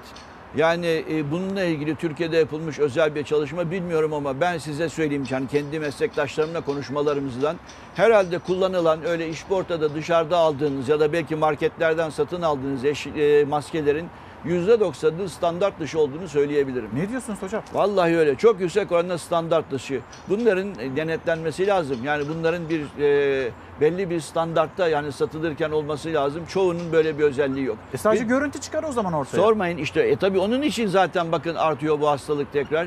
E kullananların biliyorsunuz orasına burasına takıyorlar. Bir maskeyi günlerce kullanıyorlar. Yani demek ki bakın siz şeklen dışarıda maskeli bir adam görüyorsunuz ama maskesi işe yarıyor mu? Maskeyi doğru kullanıyor mu? Ve o maskeyi ne zamandan beri kullanıyor? Yani bunları vatandaşın tabii e, yani bir kısmı sorumluluğunda ama çoğu yani de- devletin ve denetleyicilerin de yani burada sorumluluğu var. Ona göre e, bu sistemin yürümesi lazım. Öyle sadece sokaktaki maskeli insanları görmekle bu iş çözümlendi diyemezsiniz. Hocam şimdi e, yine yönetmenimizden rica edeyim. Türk Toraks Derneği. Şimdi bizim doğru bildiğimiz yanlışlar işte bunları düzeltmek için siz e, 29-30 Ekim tarihlerinde bütün sosyal medya hesaplarınızdan e, vatandaşlarla buluşmak istiyorsunuz. Ve burada neyi anlatacaksınız? Onu da bizimle paylaşır mısınız? 29 ve 30 Ekim öğleden sonra yani saat işte 12 ile ise 6 arası akşamleyin koronavirüs ve göğüs hastalıklarıyla alakalı e, sizin merak ettiğiniz bütün soruları ve konuları biriktirdik onları konuşacağız. Peki neden bu böyle oldu? Bu koronavirüsü nedeniyle hastanelere normal hastalar koronavirüs dışındaki ya da koronavirüste geçirmiş olsalar gelmeye çekiniyorlar. Ve bir sürü hastamız bizleri telefonlarla, maille, WhatsApp yoluyla bombardımana tuttu. Yani zatürre aşısından yüzlerce kişiyle konuşmak zorunda kaldık mesela. Bu grip aşısı konusu öyle, astım, koa oldum. E, büyük bir endişe var Büyük çünkü. bir endişe var. Yani ve yani bu bir solunum yolu hastalığı olduğu için herhalde biz biraz daha ön planda olduk bu durumda. Enfeksiyon hastalıkları, çocuk hastalıkları tabii diğer bölümlerle de beraber ama biz de düşündük ki bu kadar çok hani soru bombardımana maruz kalınca ne yapabiliriz? Sanal medya üzerinden bütün hesaplarımızı kullanarak 10-15 dakikalık uzmanı olan arkadaşımız, hocamız veya bir meslektaşımız konuşacak. Sonra gelen soruların içinden sizin bana sorduğunuz gibi birkaç tane soruyu seçip kendisine soracağız. En fazla 20-25 dakika içerisinde o konuyu bitireceğiz. Sonra diğer konuya geçeceğiz. Sıkmadan küçük küçük, kısa kısa, ücretsiz olarak katılan herkesin yani izleyebileceği böyle bir şey düşündük. Yani bunda hiçbir destek, hiçbir sponsor yanlış anlamasınlar böyle bir şey yok. Tamamıyla bu hiç kimsenin Bir kılavuz olmasını istiyorsunuz pandemi sürecinde. yani e, bir belli kılavuzlar var ama e, gene de yani halkın anlayacağı türden değil. Bu kılavuzların çoğu da yani doktorlar için atıyorum mesela. Sağlık Bakanlığı çıkartıyor bizi ama halk bunu bilmiyor. Gazetelerde de ne yazık ki her gazetede farklı şeyler yazıyor. Her böyle programda farklı şeyler hani anlatılıyor. E, gelen uzmanların da bu işi bileni var, bilmeyeni var. Herkes bir şey söyleyince ortalık bir hani kör dövüşüne dönüyor. Dolayısıyla yani bizim bu e, Türk Toraks Derneği'nin Halk Kongresi böyle bir düşünceden yola çıkarak yani önümüzdeki hafta ve hakikaten de toplumda büyük bir karşılık buldu. Bir sürü sağ olsun yani ne bileyim belediyelerimiz, sanatçılarımız, yani önder, kanaat e, önderi diyebileceğimiz bir sürü sevilen kişiler de destek verdiler. E, yani e, ben de iyi olacağını gönülden diliyorum. E, Önümüzdeki hafta olacak inşallah. Şimdi bir izleyicimiz yazmış 46 yaşındayım. Bu yaşıma kadar tükettiğimden fazla kolonyayı sadece 6 ayda tükettim. İdeal maskeyi de hala arıyorum demekte. Siz sanatçılar dediniz. Yani belediyeleri de hatırlatarak bir yandan sanatçılar dediniz. Şimdi sahneye ses ver diye bir organizasyon var ve bu organizasyonda müzik ve sahne çalışanlarına destek olunması için. Yani bu pandemi sürecinde işte tiyatrolar kapandı, konserler yapılamadı ve 27 Ekim'de e, 2020 tarihinde Harbiye Açık Hava'da bir konser olacak, bir buluşma olacak ve bunun da e, gelirleri sahneye ses ver etiketi altında müzik ve sahne çalışanlarına e, gidecek ve onlara destek olunacak. Bunu da hatırlatmış olayım. Şimdi endişeler, siz endişelerden bahsettiniz. Çocuklarımız okullara başlıyor. Belki ilerleyen süreçte tabii ki vaka sayılarına da bakılacak. Yine 9. sınıfların yine başladığını biliyoruz, başlayacağını biliyoruz. 5. sınıfların başlayacağını biliyoruz. Çocuklarımızı okula gönderirken bir takım endişeler yaşıyoruz ya da sıkıntılar yaşıyoruz. Buna dair de açıklama var Sağlık Bakanı'ndan. Onu da bir hatırlayalım. okula gitmeyen çocukların yaş grubuyla okula devam eden çocukların yaş grubunu kıyasladığımızda okula giden çocukların yaş grubunun gitmeyenlerin yaş grubuna göre yani evde kalan veya e, okula gitmeyenlere göre yüzde üç hatta yüzde dört oranda düşük olduğunu görüyoruz. Ama bu önümüzdeki haftalar benzer şekilde devam edecek mi bilmiyoruz. Eğer aynı şekilde devam eder, belirgin bir artış olduğunu görmezsek, o durumda diğer kademeli olarak sınıflara da geçilebilir. Ama şu son iki hafta olan artışı görüyoruz. Bu artışın bazı illerde daha belirgin olduğunu görüyoruz. Özellikle batı illerimizde İstanbul başta olmak üzere. Ee, önümüzdeki iki veya üç hafta içinde elde edeceğimiz sonuçlarla birlikte bir değerlendirme yapma durumu söz konusu olur. Efendim şimdi biz bu haberi izlerken Sayın Hocam e, önemli bir konuya dikkat çekti. Biz bilim kurulu, bilim kurulunun aldığı kararlar bunları konuşuyoruz belki tartışıyoruz. Ama bilim kurulunun eksik olduğunu söylüyor hocam. Buyurun. İlker Bey, bilim kurulunun hani bütün önerilerini tam olarak bilemiyoruz. Hani neler öneriliyor ve hangileri kabul ediliyor. Bilim kurulunda genellikle hakikaten doktorların olduğunu ya da tıp fakültesinin e, temsilcilerinden seçildiğini biliyoruz. Ama orada yani sahada pratiği uygulayan meslek odalarının da olması lazım. Tabipler odası, hemşireler, işte ne bileyim eczacılar, dişçiler hepsinin orada temsil edilmesi lazım. Artı gene belki bilim kurulunun yani var mıdır yok mudur belki de varsa yani bilemiyorum ama yani garsonlarında, e, taksi şoförlerinin de, sanatçıların da yani siz bir e, sokağa çıkma yasağı ilan ettiniz. Tamam ben maaş alıyorum, evimde oturuyorum ama hayatını günlük kazandığı parayla kazanacak olan insanların da seslerini duyurabilecek. Yani bir şekilde öyle bir teşkilat olması lazım. Sadece yani demek ki o bilim kurulunda bu meslek gruplarının temsil edilmemesini varsa da bizim bilmediğimizi yani iletmek istiyorum. Ee, şimdi mesela gene konuşuluyor yarın bir gün belki bakın Avrupa'da da yavaş yavaş sokağa çıkma yasakları gündeme geliyor. Bunu yapanlar da gayet ciddi bu işi yani bilen ülkeler insanlar. Yani Çin'de mesela ilk baskını e, dalgayı bu şekilde kırdılar. Sokağa çıkma yasağı olduğunda yani kapıda apartmanda paspasın üzerine adam o günkü yemeğinizi bıraktı. Ve dışarı yani çıkmayan insan aç kalmadı evinde belki de yemek yok diye. E, yani devletin demek ki böyle bir organizasyon yapması lazım. İsteyenler ya da ihtiyacı olanlar herkesi değil tabii ki. Sokağa çıkma yasağı hani evde kal Türkiye diyoruz ama bunu herkesin de hakikaten uyabilmesi için hani maske olayı gibi denetleme ve yardım, destek gerekiyor. Bunun lojistiğini de düşünmek lazım. Efendim son bir soru daha sorabilir miyim? Yani son bir soru demiştim ama şimdi e, bu salgının daha ilerleyeceğini düşünüyor musunuz? Valla kışın herhalde olacak. Neden? Çünkü havalar soğuyunca kapılar kapanacak, camlar kapanacak. E belki evin bir odası ısınıyorsa bütün ev halkı tek odaya toplanacak. Yani bunlar önemli. Şimdi artık hastalık bir aile e, hastalığı haline gelmeye başladı. Yani sizin ailenizden bir kişi hastalandı mı evde herkes hasta oluyor. E, bu adamı biz evinden halbuki ayrılıp da ayrıca bir yerde hani o ilk başlangıcında umrecileri getirmişlerdi umreden dönenleri öğrenci yurtlarına falan yerleştirmişlerdi. İzole. İzole etmişlerdi. Yani bunun böyle olması lazım. Siz o kişiyi evine gönderiyorsunuz. Adam işte hep konuşuluyor zaten hani herkes ambulansa gitsin gelsin. O kadar imkan yok görüyoruz. Dolmuş toplu taşınma geliyor, geri dönüyor. Evine de herkese de bulaştırıyor. Yani bunun kırılması lazım bir şekilde. Yani bakın demek ki ne kadar çok boyutlu bir mücadele gerekiyor. Sağ tamam maske, mesafe, hijyen ama sadece bu değil. Bütün bu sistemin de yani olabildiğince devletin imkanları çerçevesinde çözülmesi lazım. Belediyeler bakın hep şimdi dışarıda duruyor belediyeler. Belediyelerin mutlaka işin içinde olması lazım. Hocam çok teşekkür ederim. Hacettepe Üniversitesi'nden göğüs ve alerji uzmanı Profesör Doktor Fuat Kalyoncu ile konuştuk. Bir kez daha hatırlatalım. 29 Ekim'de, 30 Ekim'de saat 12 ile 14 arasında. 18. 18 arasında Merak ettiklerinizi Türk Toraks Derneği'nin sosyal medya hesaplarından takip edebilirsiniz ve sorularınızı sorabilirsiniz. Ben hocama teşekkür ederken sizleri de Bodrum'a götüreceğiz. Bu yıl e, yapılacak organizasyonu sağlık çalışanlarına adadık. Bu yıl maalesef yarış bölümünü e, yapamıyoruz pandemi nedeniyle. Ee, ama e, öncelikle sağlık e, diyoruz. Bu yıl sağlık olsun denildi. Bir ilke imza atıldı. Her yıl görsel bir şölene dönüşen Akdeniz'in en büyük yelken festivali Bodrum Kap'ta. Bu yıl pandemi nedeniyle yarışlar gerçekleştirilmedi ama organizasyon devam etti. Bu yıl şampiyonlarımız The Bodrum Cup'ın 32. etabını e, tek teknede hep beraber koşacaklar. E, bu sene sağlık olsun dedik.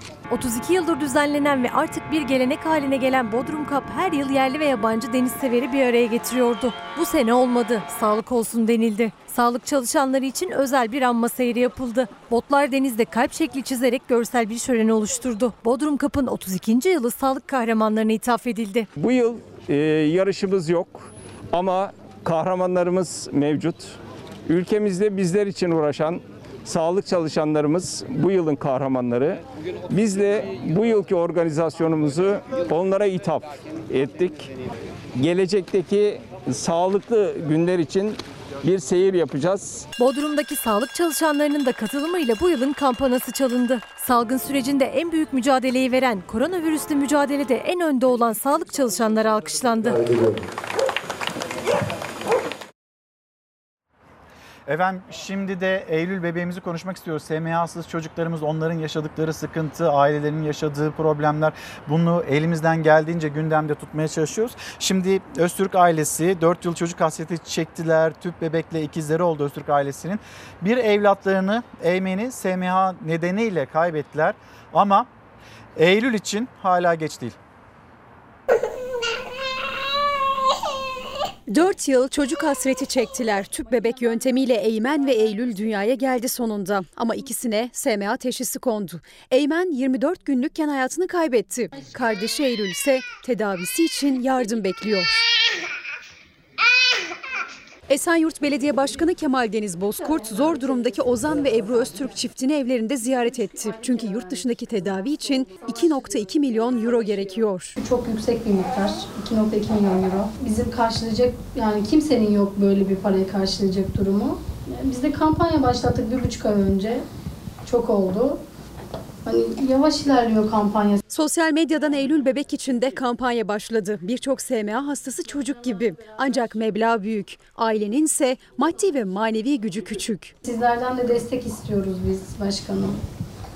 Daha çok kitleye ulaşabilmemiz için. Esenyurt olarak yapmamız gereken ne varsa yapalım. Hı hı. Afiş, biz afişi de çok istiyoruz olur, başkanım. olur, olur. Bu kadar du- duyarlı olduğunuz için, bu kadar akıllı ve sorumlu olduğunuz için ben size minnettarım. Esenyurt Belediyesi de kampanyaya destek oldu ve duyarlı insanlara çağrıda bulundular. Eylül'ün ilacı alması için 2 yaş sınırı var. Şu an 18 aylık. 6 ay içinde tedaviye başlaması gerekiyor. Eylül bebek için mücadele veren Öztürk ailesinin bir başka endişesi ise beklemedikleri anda dünyaya gelen 6 aylık bebekleri Esila'ya da SMA teşhisi konması. Esila sadece taşıyıcı olduğu için şu an hayati riski bulunmuyor. Yine SMA tip 1 hastası 27 aylık Beyazıt Eser için de ailesi yardım edin çığlığı attı. Yurt dışında bulunan 2,5 milyon dolar değerindeki gen tedavisi ilacının Türkiye'ye getirilmesini istiyorlar. Oğlumun tedavi alması için herkesin desteğine, yardımına ihtiyacımız var. Ben bir evlat kaybettim, bir daha evlat kaybetmek istemiyorum lütfen. Efendim şimdi bir mola verip hemen dönelim. Efendim bir kez daha günaydın. Çalar Saat hafta sonuna nokta koyma vakti geldi. Bugün için noktalıyoruz. Yarın saatler 8.30'u gösterdiğinde Türkiye'nin, dünyanın, sizin, bizim gündemimizde tekrar karşınızda olacağız. Bir mani keder olmazsa elbette. Şimdilik hoşçakalın. Güzel bir gün olsun.